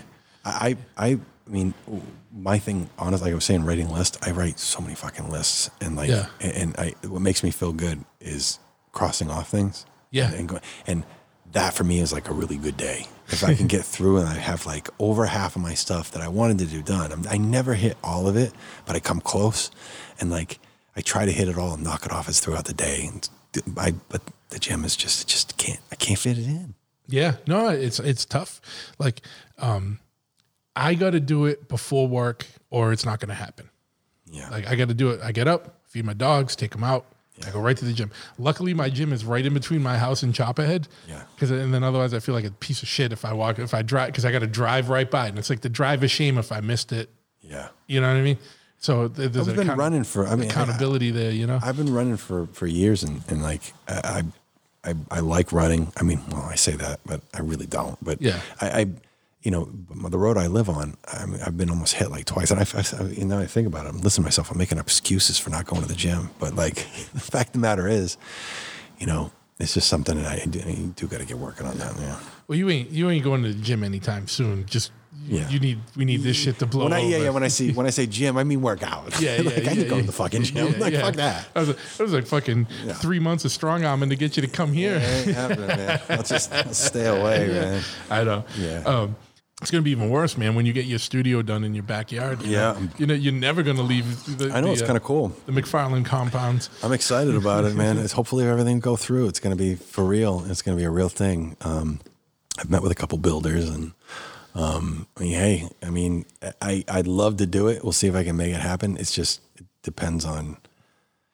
money and things like that. Like you know, Yeah. isn't everything. Hey, but even like Gallo was talking about that. He's he's uh he um He built building- a nice place. building his art studio in his backyard. Yeah. and uh, you know, um, like I said, I've, I I got a I know a guy got a contract. I mean, this is like having this. I mean, god damn it. I, I mean, I don't even build bikes, and I wish I had this. Like, I just make shit. Yeah, yeah. You know what it is though, and then the problem is, this is gonna sound really horrible, and and this is no disrespect to any like regular customer of Choppahead or whatever.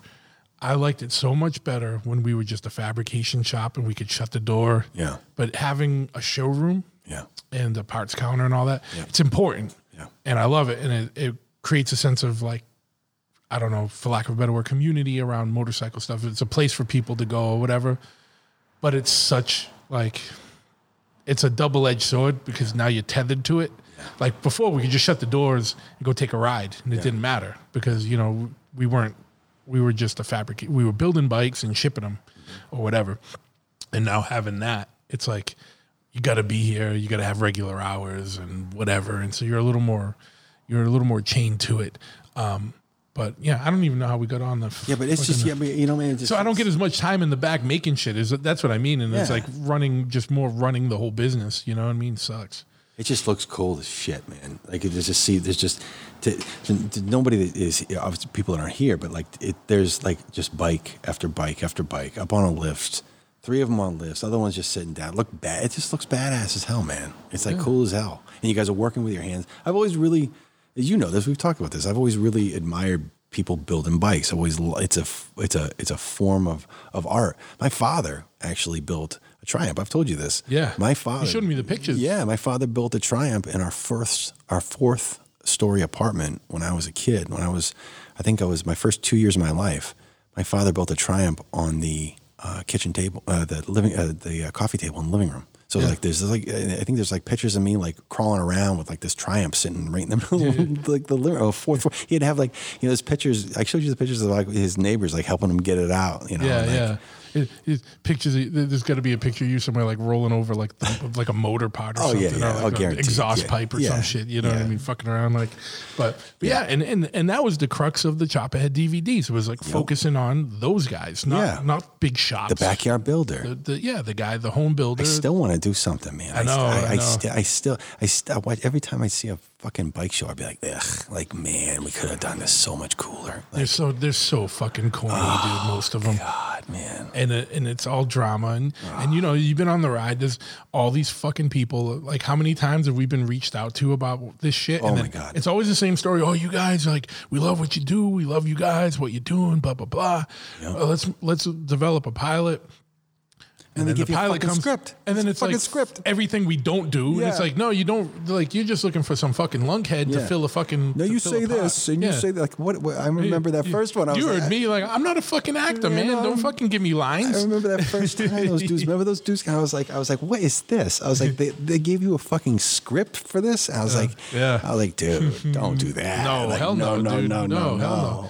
And that's what I said. I'm like, I ain't a fucking actor. No, um, God. But you know, and that's what the thing is: is like anything that you see that's reality TV is not fucking reality. You know, Yeah. It's, they all, and I get it. They Wait till you work in reality TV once in a while. Like I, the shit I, I mean, I didn't work a ton of it, but like I, I did a little bit here and there, and um, yeah, that is not really Oh, my no, world. it's horrible, yeah. My world, man. I am not down with that. Like just, just some of it. Like, as a documentary maker, that's going to be such an affront to Oh. your sensibilities as like a storyteller. It's like, There's only one way to, and the other is too. There's very few ways to edit those shows. Like it's there's those. Show, I mean, I, I I find myself watching those shows when I'm traveling on the road in a hotel room, and like I put on the TV, right? because that's all that's on. yeah, Yeah. yeah. So yeah. I watch them, and I, every time it affirms to me, like, what the fuck is this? And like, I just, but I find myself binge watching them because they they're like a drug, man. They they keep you going. But the thing is, it's like you can tell this manufactured drama because I mean, the first cue for me is usually hearing sentences like. That, that are that are cut together and you can tell that they took different words from different sentences to make that sentence and, Yeah, edit- yeah. and you can't see them on the screen say that but you see them doing something else that would work to that it's like come on man Yeah. it's like And it's all the same format. It's like, all right, we're going to cut to a scene and two people are going to argue. And then we're going to cut to uh, interview with this person later and they're going to talk about it. And it's like, yeah yeah, you know, Whatever. I, I'm so glad we never did one of those. I'm too man because you know when, when when you guys would do those DVDs the thing I liked about it, was very you know It wasn't about us. It was about the scene in the. well no it was about just doing the most stupid dangerous shit I've ever seen anyone do like I, I Oh yeah, well the that, shit that you guys did I Our can't even- segments are stupid. Yeah. stupid. I don't even know if stupid's right. I, that's the right way to describe it. Is like more like I, I, I the sh- there was I, all the shit that didn't go on film is the shit that was like holy shit, you Yeah, guys. yeah. Like Dude, I, there's still, and I know we talked about this. There is a missing DVR tape or whatever they are. There's a missing tape that I cannot find that has some of the funniest, dumbest yeah, you shit. told me that. Yeah, Like when we stole the gurney out of the out of the out of the um. I wasn't there for that. We stole a we stole a, a, a gurney out of the back of a um out of the back of an ambulance Yep. at some event. Or somebody we died. hooked it up to the- somebody died that night because there was no Yeah. gurney in there. and we hooked it up and we were taking it over jumps on choppers. There was all kinds of crazy shit, but there was so much footage that were I remember was such a fun time, and I I, I the fireworks taped to that dude's helmet. That oh that, that- that's yeah. I, I, I still to this day can't believe that dude didn't blow up. I mean, he had like he had like real like rockets. Like Oh no, we dude. There they was were not bottle rockets. They there were was like all rockets. of us. We had the we had mortars taped to our helmets, and we were riding around and, Yeah. and play and jousting with it. And shit, I don't, I don't, I don't remember. There's so much shit that there's a lot of shit. As much dumb shit as there are on those things on Yeah. those DVDs, there was a lot of shit that was A lot of great not stuff, filmed. too. And there was a yeah, there was a lot of shit that was filmed, and we said, "Nah, don't throw that in." And there was a lot of shit that wasn't even filmed. That was like, thank fucking god. And and it's funny uh. because you know we're older now, and you know into different things, and like you know like I'm pretty active in stuff around here, and I always get people like, "Man, you should run for something locally," and I'm like, "No, there's, there's I can give you four good reasons why Yeah. I, I am not ever gonna run for anything. Choppahead one, Choppahead two, Yeah. Choppahead three, and Choppahead four. Like I would be totally decimated in the co- the court of public opinion Yeah. if any of that shit came out, you know. But you know. I'll put my money into people I believe in and, and act silently behind the scenes, you know. Um, but dude, man, what what else? What else is going on? Um, that's not a, a ton other than that. I mean, I'm, uh, uh, you know, uh, uh, like I said, I'm developing a couple, you know, new things um, that I'm pretty excited about. Uh, but other than that, you know, I've been spending a lot of time uh, watching a lot of documentary series, um, listening to a lot of, like I said earlier, like a lot of audio documentary, um, you know, series, and um, I haven't been reading as much as I want to. I've been spending a lot of time with my kids yeah. And my wife. Um, I mean, we're all kind of, you know, we venture out, you know, quite often. I don't like, you know, I'm not locked in my house. I'm like that. I don't you make everybody, you make everybody think I'm like something. Like, you know, but like, but like, uh, you know, we keep, you know, Oh pretty. yeah, there's plenty of outdoor places. I'm- I'm not just don't go traveling. in anywhere. No, I'm not going traveling anywhere. I'm not going. I'm not going in to go eat in a restaurant. I'm not really interested in that. Like, yeah. but you know, I can tell you one of the th- things that we have been doing a lot is, is spending a lot more time cooking and a lot more things, learning how to do things that we never knew how to do before. That's just pretty cool. Like I bought a fucking ice cream maker, right? And I was, uh, I, I, I went out back in, I want to say like, Making kale ice cream. No, better. yeah, I went out to, uh, you know, uh, FOMU, an ice cream place in Allston. No. It's all vegan ice cream, right? Okay. And uh, made with coconut. They made a fucking recipe book and put it right on the friggin' counter of all their recipes and how to make them. It's the weirdest shit. So I bought it. I bought an ice cream maker, and we've been making ice cream like it's exact, Yeah. exact. So But it's like coconut based ice cream. Oh man, yeah, it's so good. I've been doing that, and and um, you know, like I said, watching a lot of you know audio documentaries, eating ice cream, and Yeah. uh, you know, staying around the house. I'm working on my house a lot. Um, I, uh, I've spent a lot of time this summer uh, doing my deck uh, with my my good friend of mine, and uh, right like yesterday, I spent the day, you know, tearing all the paint off the backside of my house, and uh, yeah, man. I, I think it's been a good kind of reset for a lot of people. Like it's it's hard for me to to fully identify it because like I've pretty much worked almost every single day Yeah. through the whole thing. But I know a lot of people who just couldn't, you know, for Yeah. because of the nature of their work, you know, Yeah. and like and I, it seems like for a lot of those people, if you did productive shit like like people that did productive shit like did real productive shit like and got into like you know new shit like Yep. um i know that was the most uneloquent way of saying anything ever uh but but you know but it's the watermelon steel it's the one reserves you're well drinking. steel steel reserve is dumbing me down God. Um, but um but but you know what i mean like people that chose to be productive whether it was like doing stuff around the house or learning new things like got a lot of stuff done and and and it was it was like a good reset time um and uh really yeah Oh, you just let him go by. We'll Yeah, just let him go. cut it out later. but um but yeah man but there was you know there was a a lot of good could be had from from this like and having that yeah buddy Wait, just wait. You can just just pause it. so oh no we just let it roll dude just to see the idiocy of what happens around here Unbelievable. Uh, but yeah, man, like you know, I, I think it, it, it was good for a lot of people because people got more uh, reconnected with family or or got to spend a lot of time with their kids or you know Yeah. and and and got to you know do more things and you know I get a little jealous of it, but I also don't because then there's also people that just went fucking crazy because they weren't doing nothing. Well, I think there's stir there's, crazy. there's and- two types of you know people that are, are going through. There's there's many different types of people. Yeah, like, course, like yeah. the, you know the biggest one I think is people that have kids and people that don't. Um, people that are already you know potentially you know you know have sickness that they have to worry about, and there's people that have nothing and may be fine or may not. yeah, you know but um, that being said you know i'm taking it pretty seriously um, and because you just don't know yeah, you know but the the cool thing you know that that i've been allowed to do now is just like we said is like spend more time i guess just slowing down yeah, um, I think I, I talked about earlier is that you know I just I don't stop moving. It's something that even my mother said as a kid to slow down, like you know, calm down, slow down. I I, I, I get hyped. Like it's almost like a, a, a adrenaline boost of like when I get pumped on something. Like no drugs or nothing needed. I'm just like I, you know excited about a project or an idea I have, and um, you know you get you get hyped on it. And with you know all these things that have happened in the past six months with our world, it's it's forced.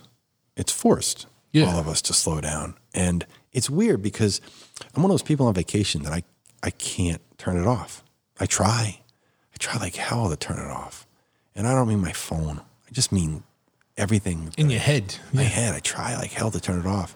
It's probably the biggest thing.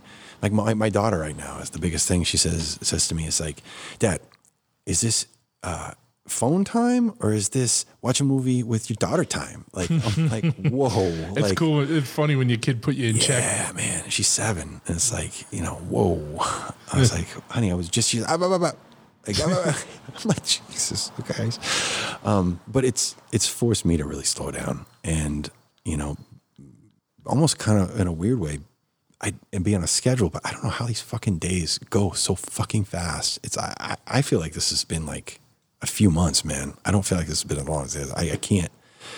It's just I'm not one of those people that's just like this is I'm going crazy. I'm not like uh, I'm just I would like it to be over, uh, Yeah, just like sure. everybody else. But I have, I I I, I don't know. I'm, I feel like I'm on a on a different time zone than most people who I'm working with or, or being around. I, I it's um this whole thing has made me like slow down so much that that I think that um it's allowed me to maybe you know think about more things about you know myself you know or like you know how to how to make things better or focus on some things you know my immediate life you know Yeah, I think man. unfortunately it's sometimes it's it's events like these that make people you know take that time Well, it's it's definitely. Well, I don't know. Um, it's definitely, for lack of a better word, like an odd occurrence, and I don't think in our lifetime again will we ever have a period of time like this where you're almost forced to to do that. Like well i'm going to make sure i do like I, i'm going to force myself to no matter what Well, I mean, you know, and and you can do it yourself, but I mean, the world, like, Yeah. like the country, like, has been put on a fucking standstill. You know what I mean? Like, I don't. First time I've ever, you know, obviously seen anything. I don't. I can't imagine us ever having like another six months shutdown again, unless that's just the new normal. You know, now that like anytime there's a Freetown, baby, wow, Freetown.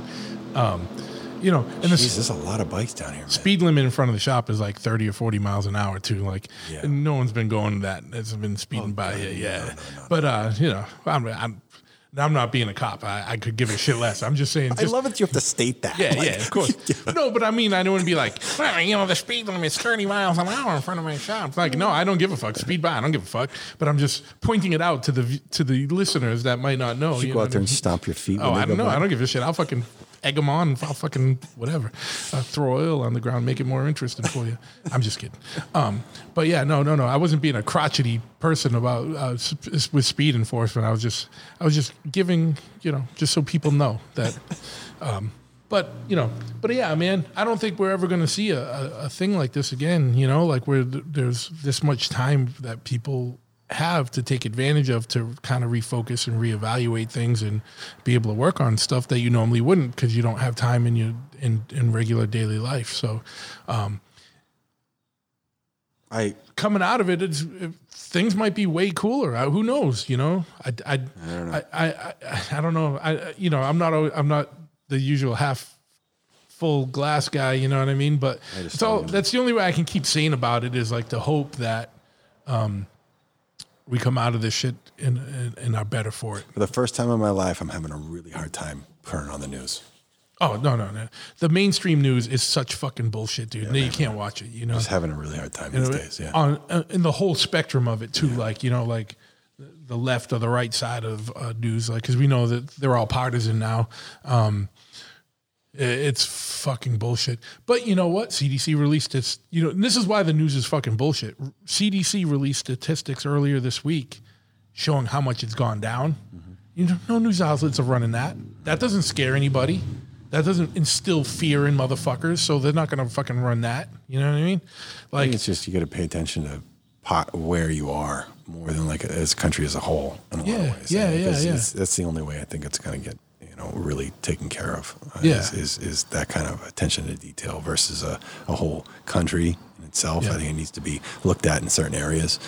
sure, sure. But I'm not a doctor, and I'm Yeah. not going to about to try to say I know what I'm talking about. But um, anyways, yeah, I don't even want to talk. Yeah, about yeah, that yeah, yeah, yeah. No, I, yeah, yeah. So fucking, uh, you got anything? Uh, I know, like, I know you've been very involved in music, Yeah. and then, you know, like, and then also involved in music through film and whatnot. You got anything going on musically, or any plans uh, for for, for music related? Uh, I have some things I'm working on. Um, yeah, I'm working on a couple things. Nothing, nothing you can talk about yet. Yeah, nothing. I have some some things that kind of you know I'm doing um, uh, here and there, but um, things that you know it's one of those things where like you know when you when you pick up you know a guitar when you're a kid, at least for me, you never really kind of stop. You have like times you put it down for a while, um, you know, or, or you stop playing when you play in a band. And that's what I was kind of Yeah, there's saying. so many other factors to it. Um, I mean, there's different levels of, of factors, you know, come into play with the level of band you're at, you know, and um, but yeah, as far as music wise, um, I'm I have some things I'm working on with some people. Um, pretty excited about, but other than that, it's the same old man. All right. Well, you got the exclusive here. He's working on some things with some people. I have a couple of friends working on some I'm just playing. yeah, you know, yeah. Yeah. I just don't have a lot of. Uh, uh, I have, I have, I don't have a ton of time. Well, I mean, it's, that sounds like a match of contradiction. It's just one of those things where I'm, I'm so focused right now on these other things. Yeah. No. working on. Absolutely. No. I get it. But, but, um, I'll never stop playing, man. I love playing music. I love playing bass. I love playing bass. Um, it's funny. It's like uh, yesterday I was uh, had to move some stuff and pull out some some old records I needed, and um, I actually found a whole negative sheet of a show we did in I want to say it was like ninety. I want to say it was ninety nine or two thousand one. I, I it was one of it was ninety nine or two thousand one. I can't remember which one it was, which tour, but it's interesting to look back on those photos. And I mean, I'm forty two now. I joined Yeah. the band. I joined Blood for Blood when I was uh, this was ninety seven. I joined, so I would have been two years out of high school. I was just a kid. I was just Yeah, a yeah. fucking kid, man. But um, yeah, I don't know. I, it was just interesting to find those photos because when you, when it, I'm a very photographic person. I remember a lot. I see a lot in my head, and I didn't remember. I didn't even think of these that show or these Yeah, photos yeah. until I saw it. So When it's I like s- discovering a little time capsule. yeah, man. And the thing is, was cool too, is because I looked at them. It was like it was photos that my brother took. My brother's a photographer. He's an awesome photographer. And then I remember that whole night. And then I remember everything that came along with it. I remember everything with my brother, and then the, the days, you know, transpiring after it and stuff like that. So, um, yeah, it was it was uh, it was interesting to just look back on um, on that just for a couple minutes. You know what I mean? I miss it like fucking crazy. Yeah, yeah, man. I- It's weird. Like, you know, and I'm I'm a few years older than you, and it's like I don't need to be doing any bands, but I fucking feel compelled to. Yeah. I don't want to. I, I really, and it sounds like a dicky thing. I'm not saying it in a dicky way.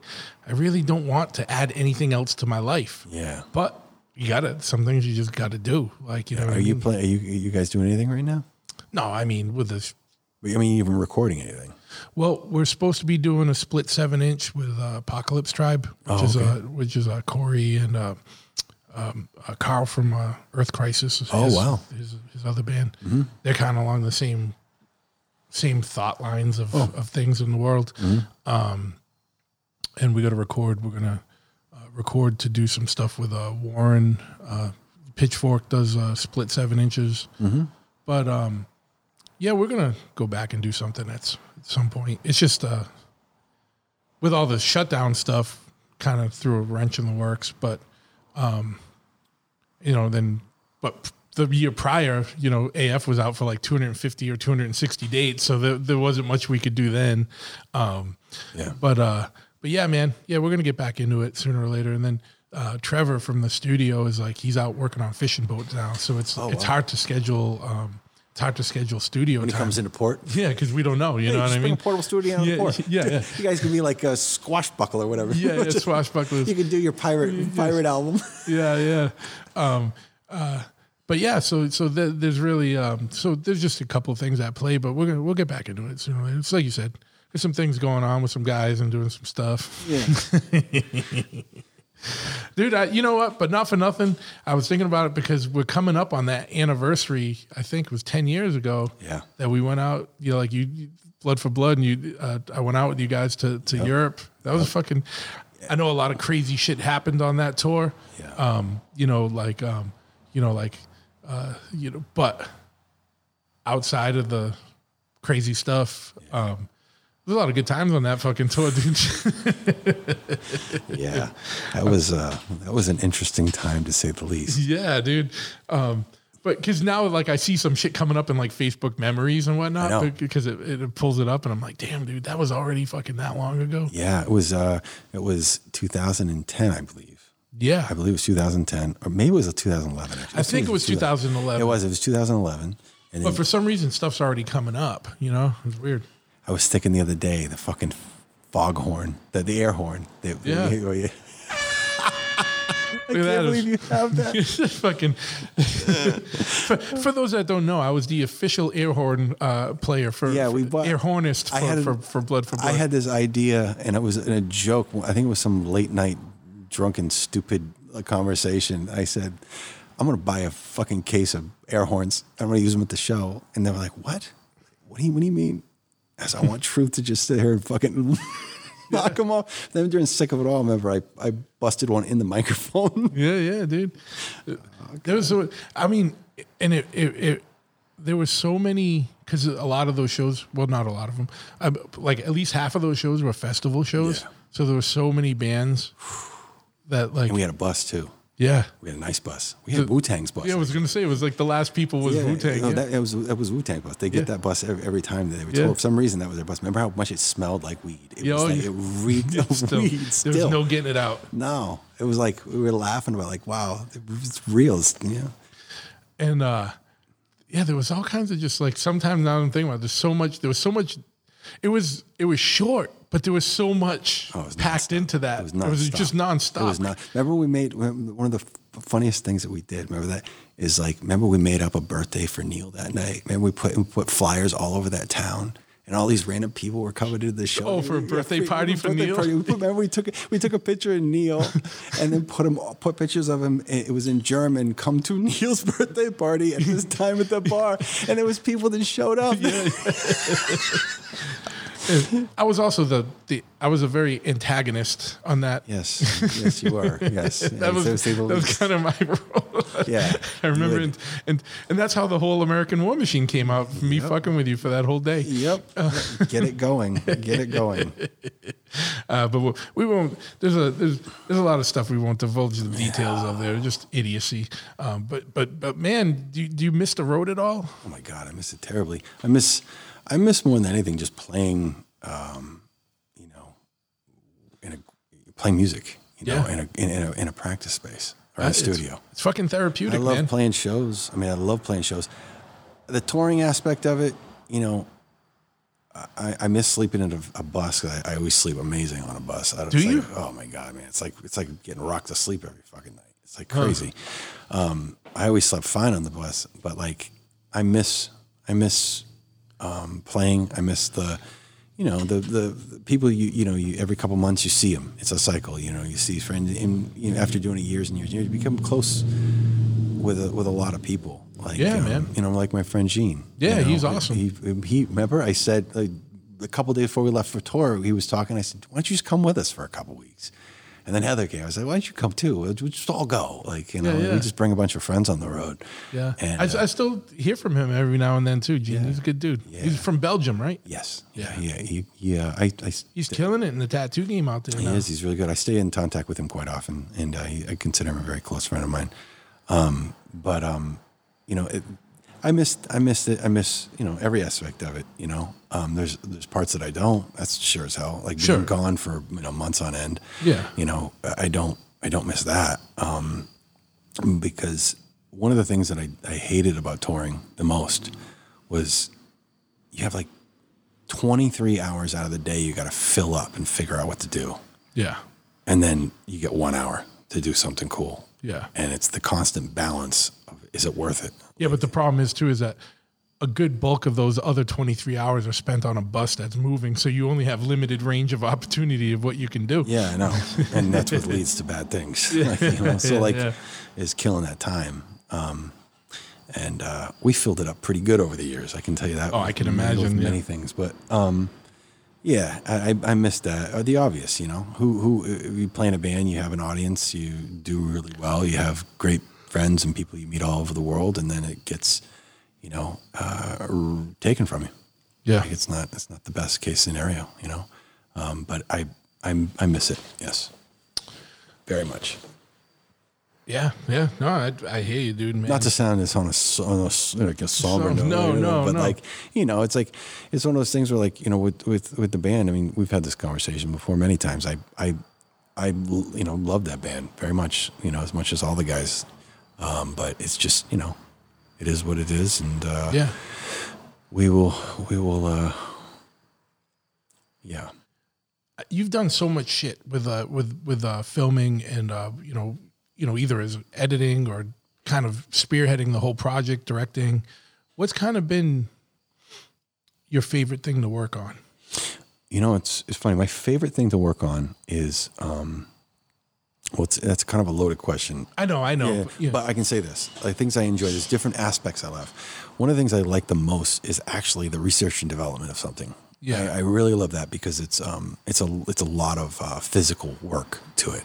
Um, it's testing things, checking things out, learning new things, talking to people. Um, you know, uh, connecting connecting dots, uh, finding that corner piece in the corner of the jigsaw puzzle, and going, oh, and this goes to this, and then oh to this to this, that, and just constantly doing that. Um, I love that aspect of it. Um, I like making it, um, and then I really love post production. I always have. I started my career as an editor, yeah. um, and I, I I still always love it. Um, I still do it commercially. Um, I try whenever I can to edit my own projects. Um, I just did a really big project for a Sony um, last year, and then they brought me back in to to uh, to oversee the edit as a director. Um, and uh, I love just being in post production. Period.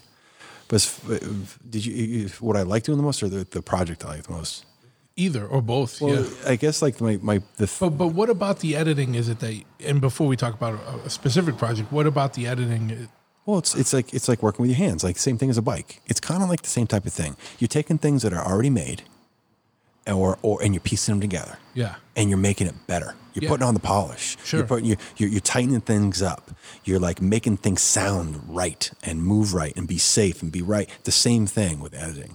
You're Yeah. taking all these assets and all these layers and you're putting them all together to create something that did not exist before. Yeah. I always say this really interesting is like I'm constantly working on something now that was in in you know in the past for the future. It's like I can never figure out Yeah, where yeah, I'm going to yeah, be. It's like you know, so we shot this thing like six months ago, and I remember where I was shooting this and what I was doing and that whole experience. And oh, why did I shoot it with this lens? Fuck, like you know, like those type of things. And then now, oh, I'm fixing it right now, and it's not going to be due until November. It's like, and then then that's when people see it, and then people see it, and then it's it's over.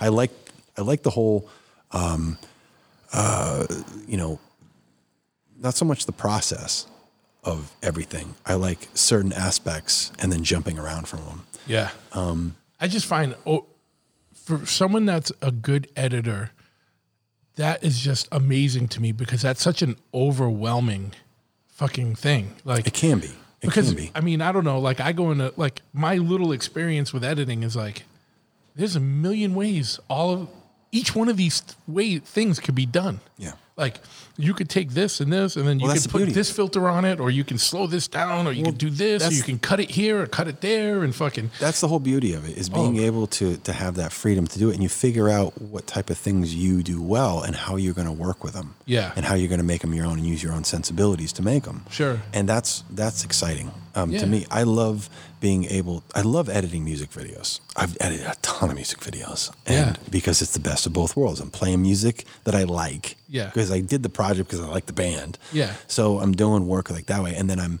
cutting together visuals of things that to tell this story, or Yeah. or just make something that just looks cool, you know, Yeah. or is different. Um, the, the filmmaking is it's weird. Filmmaking isn't isn't only a for me. It's not a career, but it is a career. It's it's more of a it's a lifestyle. It's Yeah. like it's kind of like punk rock hardcore music or being you know a, a, biker you know or or or just having it's like you filmmaking kind of allows it doesn't allow me it dictates what else i'm going to do in my life minus my family Sure. you know but even there sometimes too to be honest with you between all of us but we make the decision together you know um, having two kids and and you know a wife and then you know traveling the world you know promoting a film or or playing in a band is it's it's not always ideal. Sure, of course, yeah. so um but you know making those making the projects that i like making and doing the aspects that i like doing them um, doing with them is is important. And i then i tend to focus on those those parts and and um, really kind of like hone in on it. Allows you to really kind of like with making a film there's so much to do. So many things you can do it's it's overwhelming. Yeah. you talk about editing being overwhelming just on Godfathers. No, I'm not going to like two million horn. No, no, no, no. But I directed that. I Yeah. produced that. I co-wrote that. I edited that. I did all of the clearance work for it. The only thing I and I did a bunch of the legal stuff with my attorney. The only thing I didn't do was sell it. Yeah. Had somebody else sell it. No, no, but that's why I was asking, what do you like to do? Because you, you, there's not a lot of filmmakers that are involved all the way. No, that's not true. Well, know- most filmmakers are, to be honest with you, because mo- like at least like the the ones that even Well, maybe in the documentary, but I'm, I'm thinking like feature film stuff. Like, you'd be surprised, man. Really? Like, oh Yeah. man, yeah. Like, th- I mean, there's like there's. I used to work with this director. I used to shoot a, a kid show for PBS. yeah, I remember. Maybe years ago. That was just before I started. I met you actually years and years ago. Um, you know that director name's Dorothy Dickey.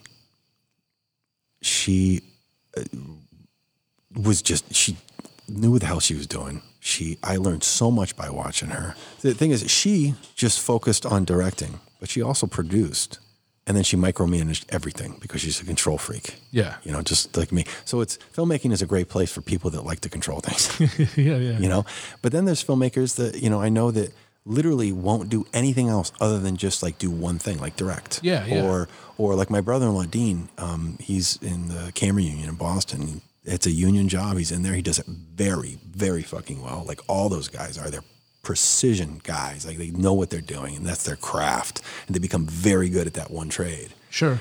uh, it's what makes big movies so efficiently, you know, and makes our industry so efficient because you have those guys that are women, men, whatever it may be, that are just focused on their craft, their their trade, and um, and uh, you know that's why this it's a great place for people that obsess about one thing to uh, As well. Yeah, exactly. You can do either. Yeah. Yeah. But yeah, uh, you know, because like I've always liked to go out and shoot and be on the ground and be there and do some of the shooting and stuff. But like the editing is just to me is overwhelming. So when when you do do it all, that's why I was like, what what kind of piece of the puzzle do you like the best? You know what I mean? the, the the the editing aspect of it, it's like uh, it's funny because for me, it I I'll, I really really lock in. Like Yeah, yeah, like sure. When I even when I do my commercial stuff, I lock out hours and say this is what I'm doing. Like, and I I, I make sure I do a lot of work for um, a couple big you know brands um, directly, and um, it's you know it's working in the you know bigger commercial world and doing you know bigger commercial work like that.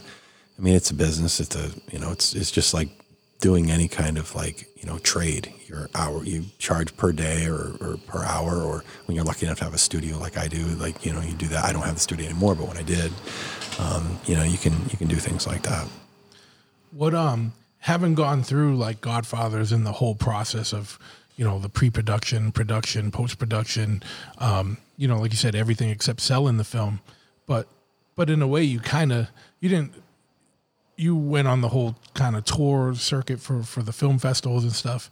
Like, would you do that all of that again, or having gone through all that, are there now things that you might like kind of parse out to? to No, I do it again. You absolutely, do. it again. I, absolutely, I do it again, and I and but I would um, but I wouldn't do it all by myself. yeah, I'd like to enjoy it a little more. sure. I'd like to be able to to kick back a little bit and like just kind of take it in a little bit because I, I couldn't. Yeah. I was just just head down, go go go go go go go. Like there was times where I would you know fly to to to Florida and then like you know be there for four days and then I'd fly to London and then like then I'd you know fly to fucking Arizona again. Like I was gone like often. it was like mini tours, you know. Yeah. Um, But it was, but yeah, no, I would do it again. Like I just wouldn't do it everything my fucking self again. No, no, that and that's what I was asking. Is there anything that you would like kind of next time around more like relegate to others or you know, like or would you want to do like you know when you say that you don't you'd want others to help you, like where would you want the help? Like, Oh, I mean, I mean, what the thing is, like, you know, I, I, the stuff I do now. I mean, I do, I do commercial work where I'm able to just focus on one thing, yeah. and, um, you know, I, I, I say I'd like to focus on just directing, but I have this rule. I have this weird rule. Whenever I work with all the DPs that I work with know this, and they're all cool with it. That's why one of the reasons I work with them. I am not a DP. I never thought I. I never say I am. I'm not that type of guy. But I can shoot pretty good, and there's certain times I just want to shoot, or I feel that I can get a better interaction with a subject if I shoot it. So the rule is whenever I shoot somebody, I have the the deal is I get to take the camera if I want to shoot something, and you can't be all sour about it. Yeah, 'Cause yeah. DPs get territorial or just Sure, anybody. course. Like, because then I just, but I make it a thing where I like, hey, look, I'm not like gonna take it from you. Like you're not getting it right. You're not doing it right. It's not like to embarrass. It's more of just I need to do it. You have a vision, Yeah, and, and- and and- you need to see that. Yeah, and but part of becoming a better filmmaker is being able to describe or tell people what to do. But sometimes it just you just have to feel it and do it, work it out as you go. yeah, Um, and plus, it just sometimes I'll prove to myself, yep, nope, he's doing it way better than it could ever be done. Yeah. Or, you know. Um, but yeah, I mean that's. I don't necessarily like. I'm not like one of those people that's like a, um, a like control freak bully on set or anything like that. Yeah, yeah. But um, I do like to have that one rule. Yeah, but you know, and it, for you, it's like it's all about the end product anyway. It's not like you're not doing it because you're a bully by nature. It's just you're so obsessed and involved in the project that you're you're just kind of you're running.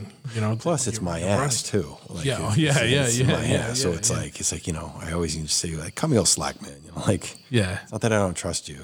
I've had I've had very few issues like that, but there's been once in a while a little rumble with somebody, and I had to have a little you know talk. You know, powwow with them. yeah, it's not like a sit down, but like a you know just like you know, hey man, you know, I don't need nothing by it, but Sure. Yeah. this is just the way I roll. Yeah. Yeah. Yeah. And I'm sure it's It's not you, man. It's me. but but I'm sure in in the the whole entertainment world, there's so many like weird personalities that like people are kind of probably used to stuff like that. Yes, I mean, yeah. Sometimes there's there's some just like in any. I think there's there's different there's different types of people in every Yeah. genre. But uh, but you know, music and film tend to bring a lot of eccentric artist type people and sometimes emotionally unstable. yeah, sure, sure.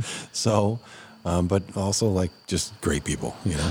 I know you did. You've done a lot of um, live, um, like the uh, you know whatever you call it. I don't know, like the live DVDs or live series Yeah, for I've done a- bands. yeah, I've you've done a a bunch, like Meshuggah and different Yeah. bands like that. Is Yeah. that something you like doing? You got another one of those with you, or are you kind of done with it? Well, um, well, I don't think we're going to bring any concerts. You know. For Yeah, that's what I. Well, Yeah. that's true. No, no, but but now more than ever, there might be a need to do that type of stuff. Like It's funny, I just- did- I just got Terra asked. did last Yeah. night, the live at the uh, Bowery. I just got asked to actually do um, something for streaming.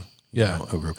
That's. I mean, if it was, if it was, it's not really my thing, but I could Yeah. learn. You know, but Behemoth just did one this week. I think it was this weekend. And holy fucking shit! Like Really, yeah. it's. I, I mean, they went. Metallica did one the other day. Sheer Terror did one last night. Um, I mean, bands have been doing them left and right. Clutch Yeah. did one, but the ones that are doing ones that are really fucking cool, Yeah. like Behemoth, Yeah. like holy shit. Well, I was saying on this podcast not too long ago, I went to go see At the Gates and they opened for Behemoth, but I, I was never a big Behemoth guy. After seeing their fucking production, I was like, holy shit, I had a whole new appreciation And for their music videos are so fucking fucked up. Oh, yeah, yeah, Like, yeah. And they're just gorgeous. They're just Yeah. thought out and and yeah, that's a the, the guy Nergal. Uh, I think it's Nergal. Uh, Yeah. he's one hell of a mastermind, Visionary, yeah. I mean, guy's something else. But that that um, they I don't know if I would ever do something like that. I've been asked to do that, but if I did it, I have some ideas on how I would do it.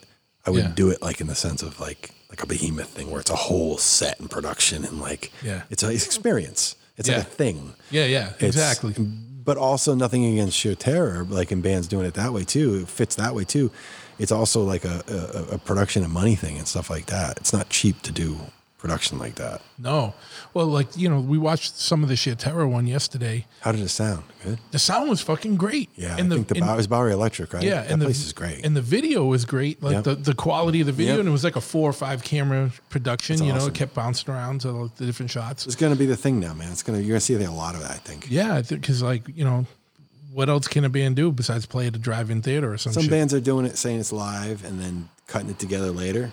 Yeah. Uh, but some are not. No, you could tell the Sheer Terror one was like absolutely live. Yeah, you know what I mean? that's Like, cool. You, know, and uh, the only thing that was kind of missing was like you know Paul had his banter, but he didn't have anyone in particular to pick out in the crowd to kind of banter on. You Oh, know what I mean? You know, I didn't because think about that. Yeah, you know that's part of the whole Sheer Terror experience, oh right? no! what was he? Was he picking on the crew, the film crew? Uh, yeah, no, no. He was just picking on some general stuff, you know what I mean? But he didn't, you know, like just kind of state of the world stuff and whatever. But he didn't. uh He didn't. uh I didn't even think about it because he's so engaging with Yeah, he didn't. He didn't. He yeah, he couldn't like look at someone and you know. I wonder if he thought about that shit. before he did it. Like, uh, how, that would be interesting to ask him that. Yeah, no, I know, I know, I know. I, I got to get him on here sooner or later. Yeah. Um, but uh, but yeah, no, it's just it's just interesting times, man. It's it's weird to see. It's weird to think about where things are going, and and uh, like you said, you just got to kind of pivot, fucking Yes. adapt, and fucking roll with it, and kind of uh, get in your lane on the new highway. You know? Yeah, and also kind of like I noticed that one of the things that, uh, I, I'd hope, oh, you know, people that are are having a hard time, you know, can like reach out to friends and talk like that. Because in the past week, I swear I've talked to more people that are having a really hard time with everything. Just especially people living alone. It's like Oh yeah, I, I can't even I, imagine. it's, you know? a, it's a I can it's a lot, man. Like Yeah. for months on end, it's like. But, But you know, and the, the thing is with it, there's people that are probably living alone that haven't even like really left their apartment, yeah, you know, Yeah, yeah. Or, or house or whatever, you know, like, and and you go mad. Yeah, you go fucking bananas. Like, and I'm an antisocial person, but Yeah, but you gotta but get. You but there's difference. There's like, you know, I can't, you know, can't be a shut in. I go fishing all the time. I go hiking all the time. I went. I went with me and Jay Zuko went uh, went on uh, first time I the second time doing his uh, paddle boards out on the lake. Oh yeah, It's fucking great. Yeah. like amazing. Like it's you got to get outside and do stuff like that. oh absolutely, man. but at the same time, it's like it, it, get that vitamin D too. That'll make you feel better. You know B twelve. That too. Yeah, those two things big difference. in fucking kale, dude. Kale. I'll bring you some. Okay. I gave you some last time. No, no, Yeah, it was did. at the time. What time? It was, when was it? It was last summer. It was last summer. It was I a long- you- yeah, it was a while yeah, back. It was Yeah, last summer. yeah, I gave you a big bunch. You're like, what the fuck is this? Now, it's now, fucking kale. now, now, now I'll have to see how far you've progressed. It's superfood. Yeah, man. Fucking Kale Master. Yeah. E- IanTheKaleMaster.com. Yeah. Uh, check it out. Some asshole's going to buy that domain name, so you can't have it now. I know. Um, yeah, well, fuck yeah, man. I, I, I, you know, it has been too long, and it, it- you know that's one of the good things of this podcast. Shit is it, it's more of an excuse to to, Yeah. to to be able to sit down with friends so, so far. Really haven't. There's only been one or two where it's been people I haven't. Re- no, only one where it's been people. You I mainly you mainly talk with people you you, you know you have a relationship with. I mean, I think that's what makes what you do and what I told you you should do man, a long time ago special and cool. It's like just talking to friends and like Yeah. doing something cool. Um, yeah, I got some cool ones coming up. But there's some more people I don't know. I, I can't let the. I don't like to talk about it. Until, Right, just drop it. until it happens too. Because you know, you know, shit happens and might not happen. I don't want to be like, I got this dude coming in. It's gonna be funny, you know, and then it doesn't happen. But whatever. Um, but yeah, dude, like fucking. How can people uh, reach out and see some of your body of work and Um, find you? Well, I think that if anybody hasn't seen the film The Godfathers of Hardcore, the easiest way is just to go to thegodfathersofhardcore.com. Um, you can order it there on um, you know the the digital platforms that it's on. It's on Showtime. Uh, it's on Sky Network in the uh, UK. You can watch it on uh, Vimeo on demand, or uh, pretty soon you'll be able to get it on all the platforms. Um, and then you can also get it on uh, Blu-ray um, from uh, Bridge Nine. It's in most stores. It's in Walmart. It's in Best Buy. It's you can get it all major chains, or you can order it direct from from them. Um, and then lastly, if if you want specialty items, you can uh, you can get them from the just email the website, and um, me or one of the other guys will put together like a package. But we're selling uh, Blu-ray uh, DVDs Yeah. as well. You got any more of the other cool stuff like the skateboards or the prints? Um, no, I don't have any of that stuff. But the prints you can get, we, we do really um, high quality. Um, I think you pronounce it Gilik. Is that it? Gi- Gilik? Oh, um, Gi- Gi- Gi- Gickly or Gickly, Gisley yeah, or yeah, something? museum know quality. The museum uh, quality uh, prints. Jake Bannon um, does them over at Death Wish. Death Wish handles all those for them. There's like three different sizes, but they're really high quality posters of the Yeah. film. Um, they're not necessarily cheap, but they're super high quality on really nice paper. Yeah, but that's like museum quality. Yeah, it's it's they're super high end, and those are the only ones we have to sell. But pretty soon, uh, before Christmas, I'm going to have a whole bunch of really cool shit that I'm putting together now. That's going to be done. Um, that we'll be able to get, but we'll be able to get it all off the website. It's just the thegodfathersofhardcore.com, and then people can find me at ianmcfarlandfilms.com. So Okay. you just and uh, but yeah, that's it, man. Thanks for having me. Oh, fuck having, yeah, It's dude. good to hang out and uh, Yeah. shoot the shit. you know. Absolutely. We got to do it again, but, you know, off mic, you know what I mean? And then, Yeah. so it's, with a well, there'll probably still be six to eight feet in between. Yeah, most likely. Yeah, they're probably at least yeah six to eight feet, something like that. But uh, Uh, uh, yeah. And when are you? When? Let me ask you this. okay, because and uh, this isn't a dig at all, but you're the person I know mo- who's taken it the most serious for for for this long. Um, and I'm not saying that as a dig, but like you know what I mean. Like, um, you're you're you're you're you know you're just thinking about it the most and taking the most serious, like taking the most precautions. yeah. When are you going to be back to a point where you're comfortable just kind of going back to like regular times? I Like, don't even What, what would need to happen for that? Just I, this is just me asking as your friend, like curio- curiosity. Man, I I don't know. Yeah. Like I'm it's that's there's so many layers to this. Yeah, With no. so many different people and so many different views and so many it's like I mean the obvious, it's gone obviously, but you can't not live your life and do it. I mean, I'm not a shut in. Like I I'm, No, I know, I yeah, know. I mean like but um But like, what would it take for you to be like comfortable just going back to like regular social, not you know, not social mean, I- distances, but back to like regular. Like, I mean, I go, I go, I've gone out many times. I mean, go out to places. I mean, I go into stores, I do all that stuff, everything I need to do. But as far as it goes, like going to a you know restaurant and a bar and hanging out with friends for the night, you know, Yeah. not wearing a mask. No, I'm not going to do that until this thing's gone. Like, Yeah, and, yeah. and I, I don't think anybody should, to be honest with you. I think it's, I think most people should at least, you know, try to do that. But that being said, that's a whole nother conversation, which I don't want to get into. Yeah. But like, you know, um, no, no, I don't know. I'm just asking you, what, like, what needs to happen for you to be comfortable again? I mean, I I think it'd be a little bit further down, like you know, Numbers wise, Yeah, that, man, because it's like you know, it's different when you have kids. I, I, I Sure. it really is, man. Yeah, I don't, so I get it, and it's yeah. it's really difficult because you know you you're also you're looking at their development.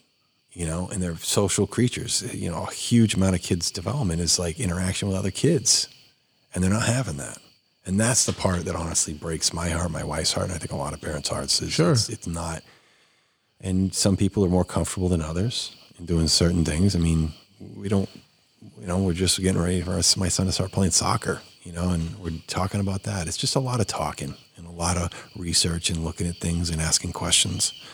Um, it's just, it's just a lot, and it's constant, man Yeah, yeah. it's constant and uh i don't i don't know exactly what 100% what it would make me feel 100% better um other than just to be gone yeah. you know?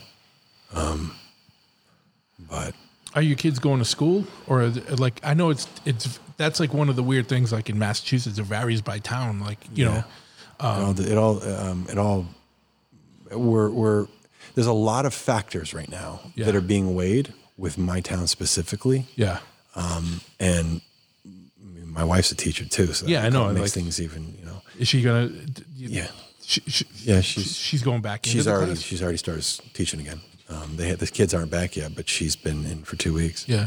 Are they doing like the half on half off It's going to be a hybrid, yeah. It's a hybrid, um, and I think they're you know they're going to do the best they can, um, but at the same time, I know the numbers, and when they hit a certain amount per th- hundred thousand people, um, they go to full remote, and I mean they just keep climbing, and it's like the it, they're on the cusp. I, I don't even. I'm not even convinced the kids will actually go back in our area. To be honest Yeah. with you, fully because it's on the cusp of what they're accept the state is calling okay or not.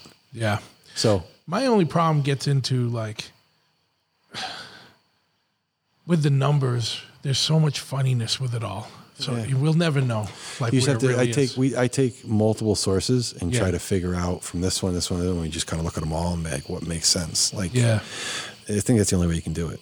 Yeah, man. You know, I mean, but I, I, it's it's it's hard for everybody, and everybody has their own situation. I don't want to say, oh, only people that have kids are the ones that have problems. That's not the case at all. That's not what I'm saying at all. What I'm I saying is is that it's it's hard for everybody in different situations, and um, you know, maybe maybe people need to slow down a little bit and not judge and say, well, maybe I don't know the full picture of what's going on with that family or those people. Oh yeah, absolutely, yeah. Um, because there's too much judging going on right now. Yeah, there's a lot of craziness with that shit going on. Like, and, and and I, I, my focus has always been like, You know that little? What the fuck is There's that? like there's like a bird or an owl or some weird it's like- shit, I- dude. I- it's like a there's something a little animal or yeah, something. Yeah, yeah. It keeps screeching. it's fucking. Hey, welcome to Freetown, dude. It's probably it's probably a pukwudgie, man. Um, but yeah, dude. Like you know, my my whole course is just like I just like to stay on the front lines of reminding people like we we we agree. Of course, you have to agree to do things for the betterment of you know your community and your neighbors, but you also have to make sure that you keep government officials in check and not let them get too fucking crazy with shit. Because once the government takes or infringes upon a right, like very rarely do they roll it back and things get rolled out incrementally. And I'm just seeing a lot of weird things that look like they're getting rolled out incrementally. And I'm not coming from any weird paranoid or conspiracy I know you're not background. conspiracy theory dude. And I it's know. just you know just seeing things, and I'm like, dude, what the fuck? Like, and I like I'm like, hope these motherfuckers know that you know we're just agreeing to this temporarily. You know what I mean? And and lest these motherfuckers forget they're they're not our rulers, they're our representatives. You know, and it's just like that's the shit that scares me. And then what really is scaring me is more thinking about the economic ramifications of all this that we haven't even yet begun to scratch Yeah. the surface of. Yeah, man, that scares the fuck out of me, to be honest. And uh, I don't know. I think that's yeah. I think that's a very valid valid thing to be worried about. Yeah, in a dude. Lot of ways. Yes. Yeah. But you know, day by day. Day by day, It is- absolutely, it's, brother. It's the way it is. Just like you, I, I have, I, I have to live by this mantra these Yeah. days. Is for many reasons, Of course. But like that, that one in particular is, is I, you know, you gotta, whew, just, just I, I have a hard time not thinking two weeks, one month, three months, a year in advance. Yeah. I'm having a really hard time just focusing on today and tomorrow. For the, Yeah. You know, so like right now, that's all that I'm focusing on. Yeah, You know, because you, 'cause you have to. There's nothing you can't. You can't. Who knows what the fuck is going to happen in think three that's a- weeks from? I think that's a fucking owl. Yeah. Is that what it's? I think that's an owl. I know. I, I think so too. Yeah. I don't want to see it. You see an owl. It's isn't that a bad omen when you see an owl looks at you? You ever hear about my story in Dorchester? That's when, right, yep, When I yep. lived in the third floor apartment, I came out and there was like a big white owl, Just staring at you. Uh, closer than we are right now. Yeah, fucking. And I was like, what the fuck? And he didn't move. He was just like, yeah, He, gave me like head down, put his eye Yeah. looking at me like, what are you going to do, motherfucker? Yeah. I was like, fuck. Yeah, I was like, fuck you, dude. You're in my house. But I'm like, oh, whatever. yeah. And then eventually he just fucking took off. But it was just like, and it was even when he took off, kind of looked back like, oh. I was like, all right. I think that is one. I think that is an owl. In case anyone's wondering, I definitely cannot recommend Steel Reserve Alloy Series Spiked Water. Hey, wait a second. Where's your Where's your ball trimmer? Uh, don't you have a do an ad for ball trimmers? I do, I do. And so w- while you're here, since you want to be so involved in that, I got to thank uh, a shout out to Manscaped.com for uh, uh, for uh, being one of the sponsors of the show. And if you're not familiar with Manscaped.com, then go check them out. Uh, they make all kinds of products Ball that are- trimmers. that, that basically that are geared towards. Uh, grooming your nether regions on, Right. the, on the male physique uh, and doing it in a way that is safe and effective and bloodless. Um, you know, take a beard trimmer down there and see what the fuck happens if you take all the. the, dude, all the sponsors you could have gotten. I can't believe that that is the one. Nothing against them. I think they're No, probably a no. great product. No. But just I just you. I don't know. Yeah, just it's it's you. bizarre. Yeah. But you know what? Manscaped.com. Uh, check them out. Check out the Lawnmower 3.0 uh, fucking uh, razor. It has uh, these ceramic blades that uh, protect you down there. So you know, you know things can get a little pruny down there and a little can wrinkly. you get? Can I? Can I try when he's out? Just for, oh, actually, I want to get one for a friend. Yeah, yeah, yeah. Well, you you can get if you you, you can't borrow mine. That's All a little right, right, bizarre, and I know you wouldn't anyway No, because you're, no, no, you're, you're germaphobe ass would No, not want to. Uh, That ain't happening. but yeah, hey, and and honestly, like I would not ever fucking represent anything that I didn't agree with or like. And they sent me all that shit ahead of time. And Yeah. I tried it out, and it fucking works, and and and uh, it works great. And uh, you know there was. Uh, no blood on my fingertips. And Nice. uh, but yeah, check them out, manscaped.com, uh, lawnmower 3.0. They also make all kinds of other products that are, are geared towards your uh, genital health. What is it? They called it the lawnmower 3.0. Yeah, I didn't try the 2.0 or the 1.0. Hold on a second. It's the Hold on. third iteration. Dude, they are backing this shit. It's, a fucking like it's a ball trimmer. They call the lawnmower. yeah. Dude. It's backed by science and they keep making advancements. That's why we're on but- 3.0. It's just I, I would have called it like you know another region like trimmer, not like a fucking lawnmower. It's the last thing I want to put next to my balls, man. Yeah, no, it's true, but But it works good. It works good, man. And Okay. uh, the thing is that uh, they have these like they, they also have like ball toner and like anti-chafing creams and all this other shit. You can go check them out. Um, but if you use the code Big Truth at checkout, you get free shipping and uh, and twenty percent off your order. Um, the twenty percent off your order is more important than the free shipping. And they got package deals going on and these discounted package deals, and you get twenty percent even off fucking that. Also uh, Omerta, uh, which is uh, omertamia.com. It's our friend's uh, clothing company and uh, lifestyle company, and you can check them out. All kinds of good shit there uh, t shirts, hats, fucking jackets, socks. Uh, they even get their own pomade. You want to slick your hair up top after you shave yourself down below, and you're going to be fucking shop dressed and ready to fucking go. Um, uh, but Omerta, you know, you you've seen the shirts like uh, you know, uh, you know, stop glorifying rats. Uh, you know, all the just general code of conduct shit. Um, good dudes, good products. Omertamia.com, Instagram and Facebook at Omertamia. Again, at checkout, use code Big Truth. You get twenty percent off over there too. So I'm saving you money left and right with my fucking uh, friends and fucking cr- craziness. And uh, while you're at it, check out Pitchfork, um, which is a Pitchfork Hardware, which is uh, Warren was the last uh, guest on this on, on this podcast, episode thirty. Uh, he has a clothing company, um, been around forever, dude. How long? How many?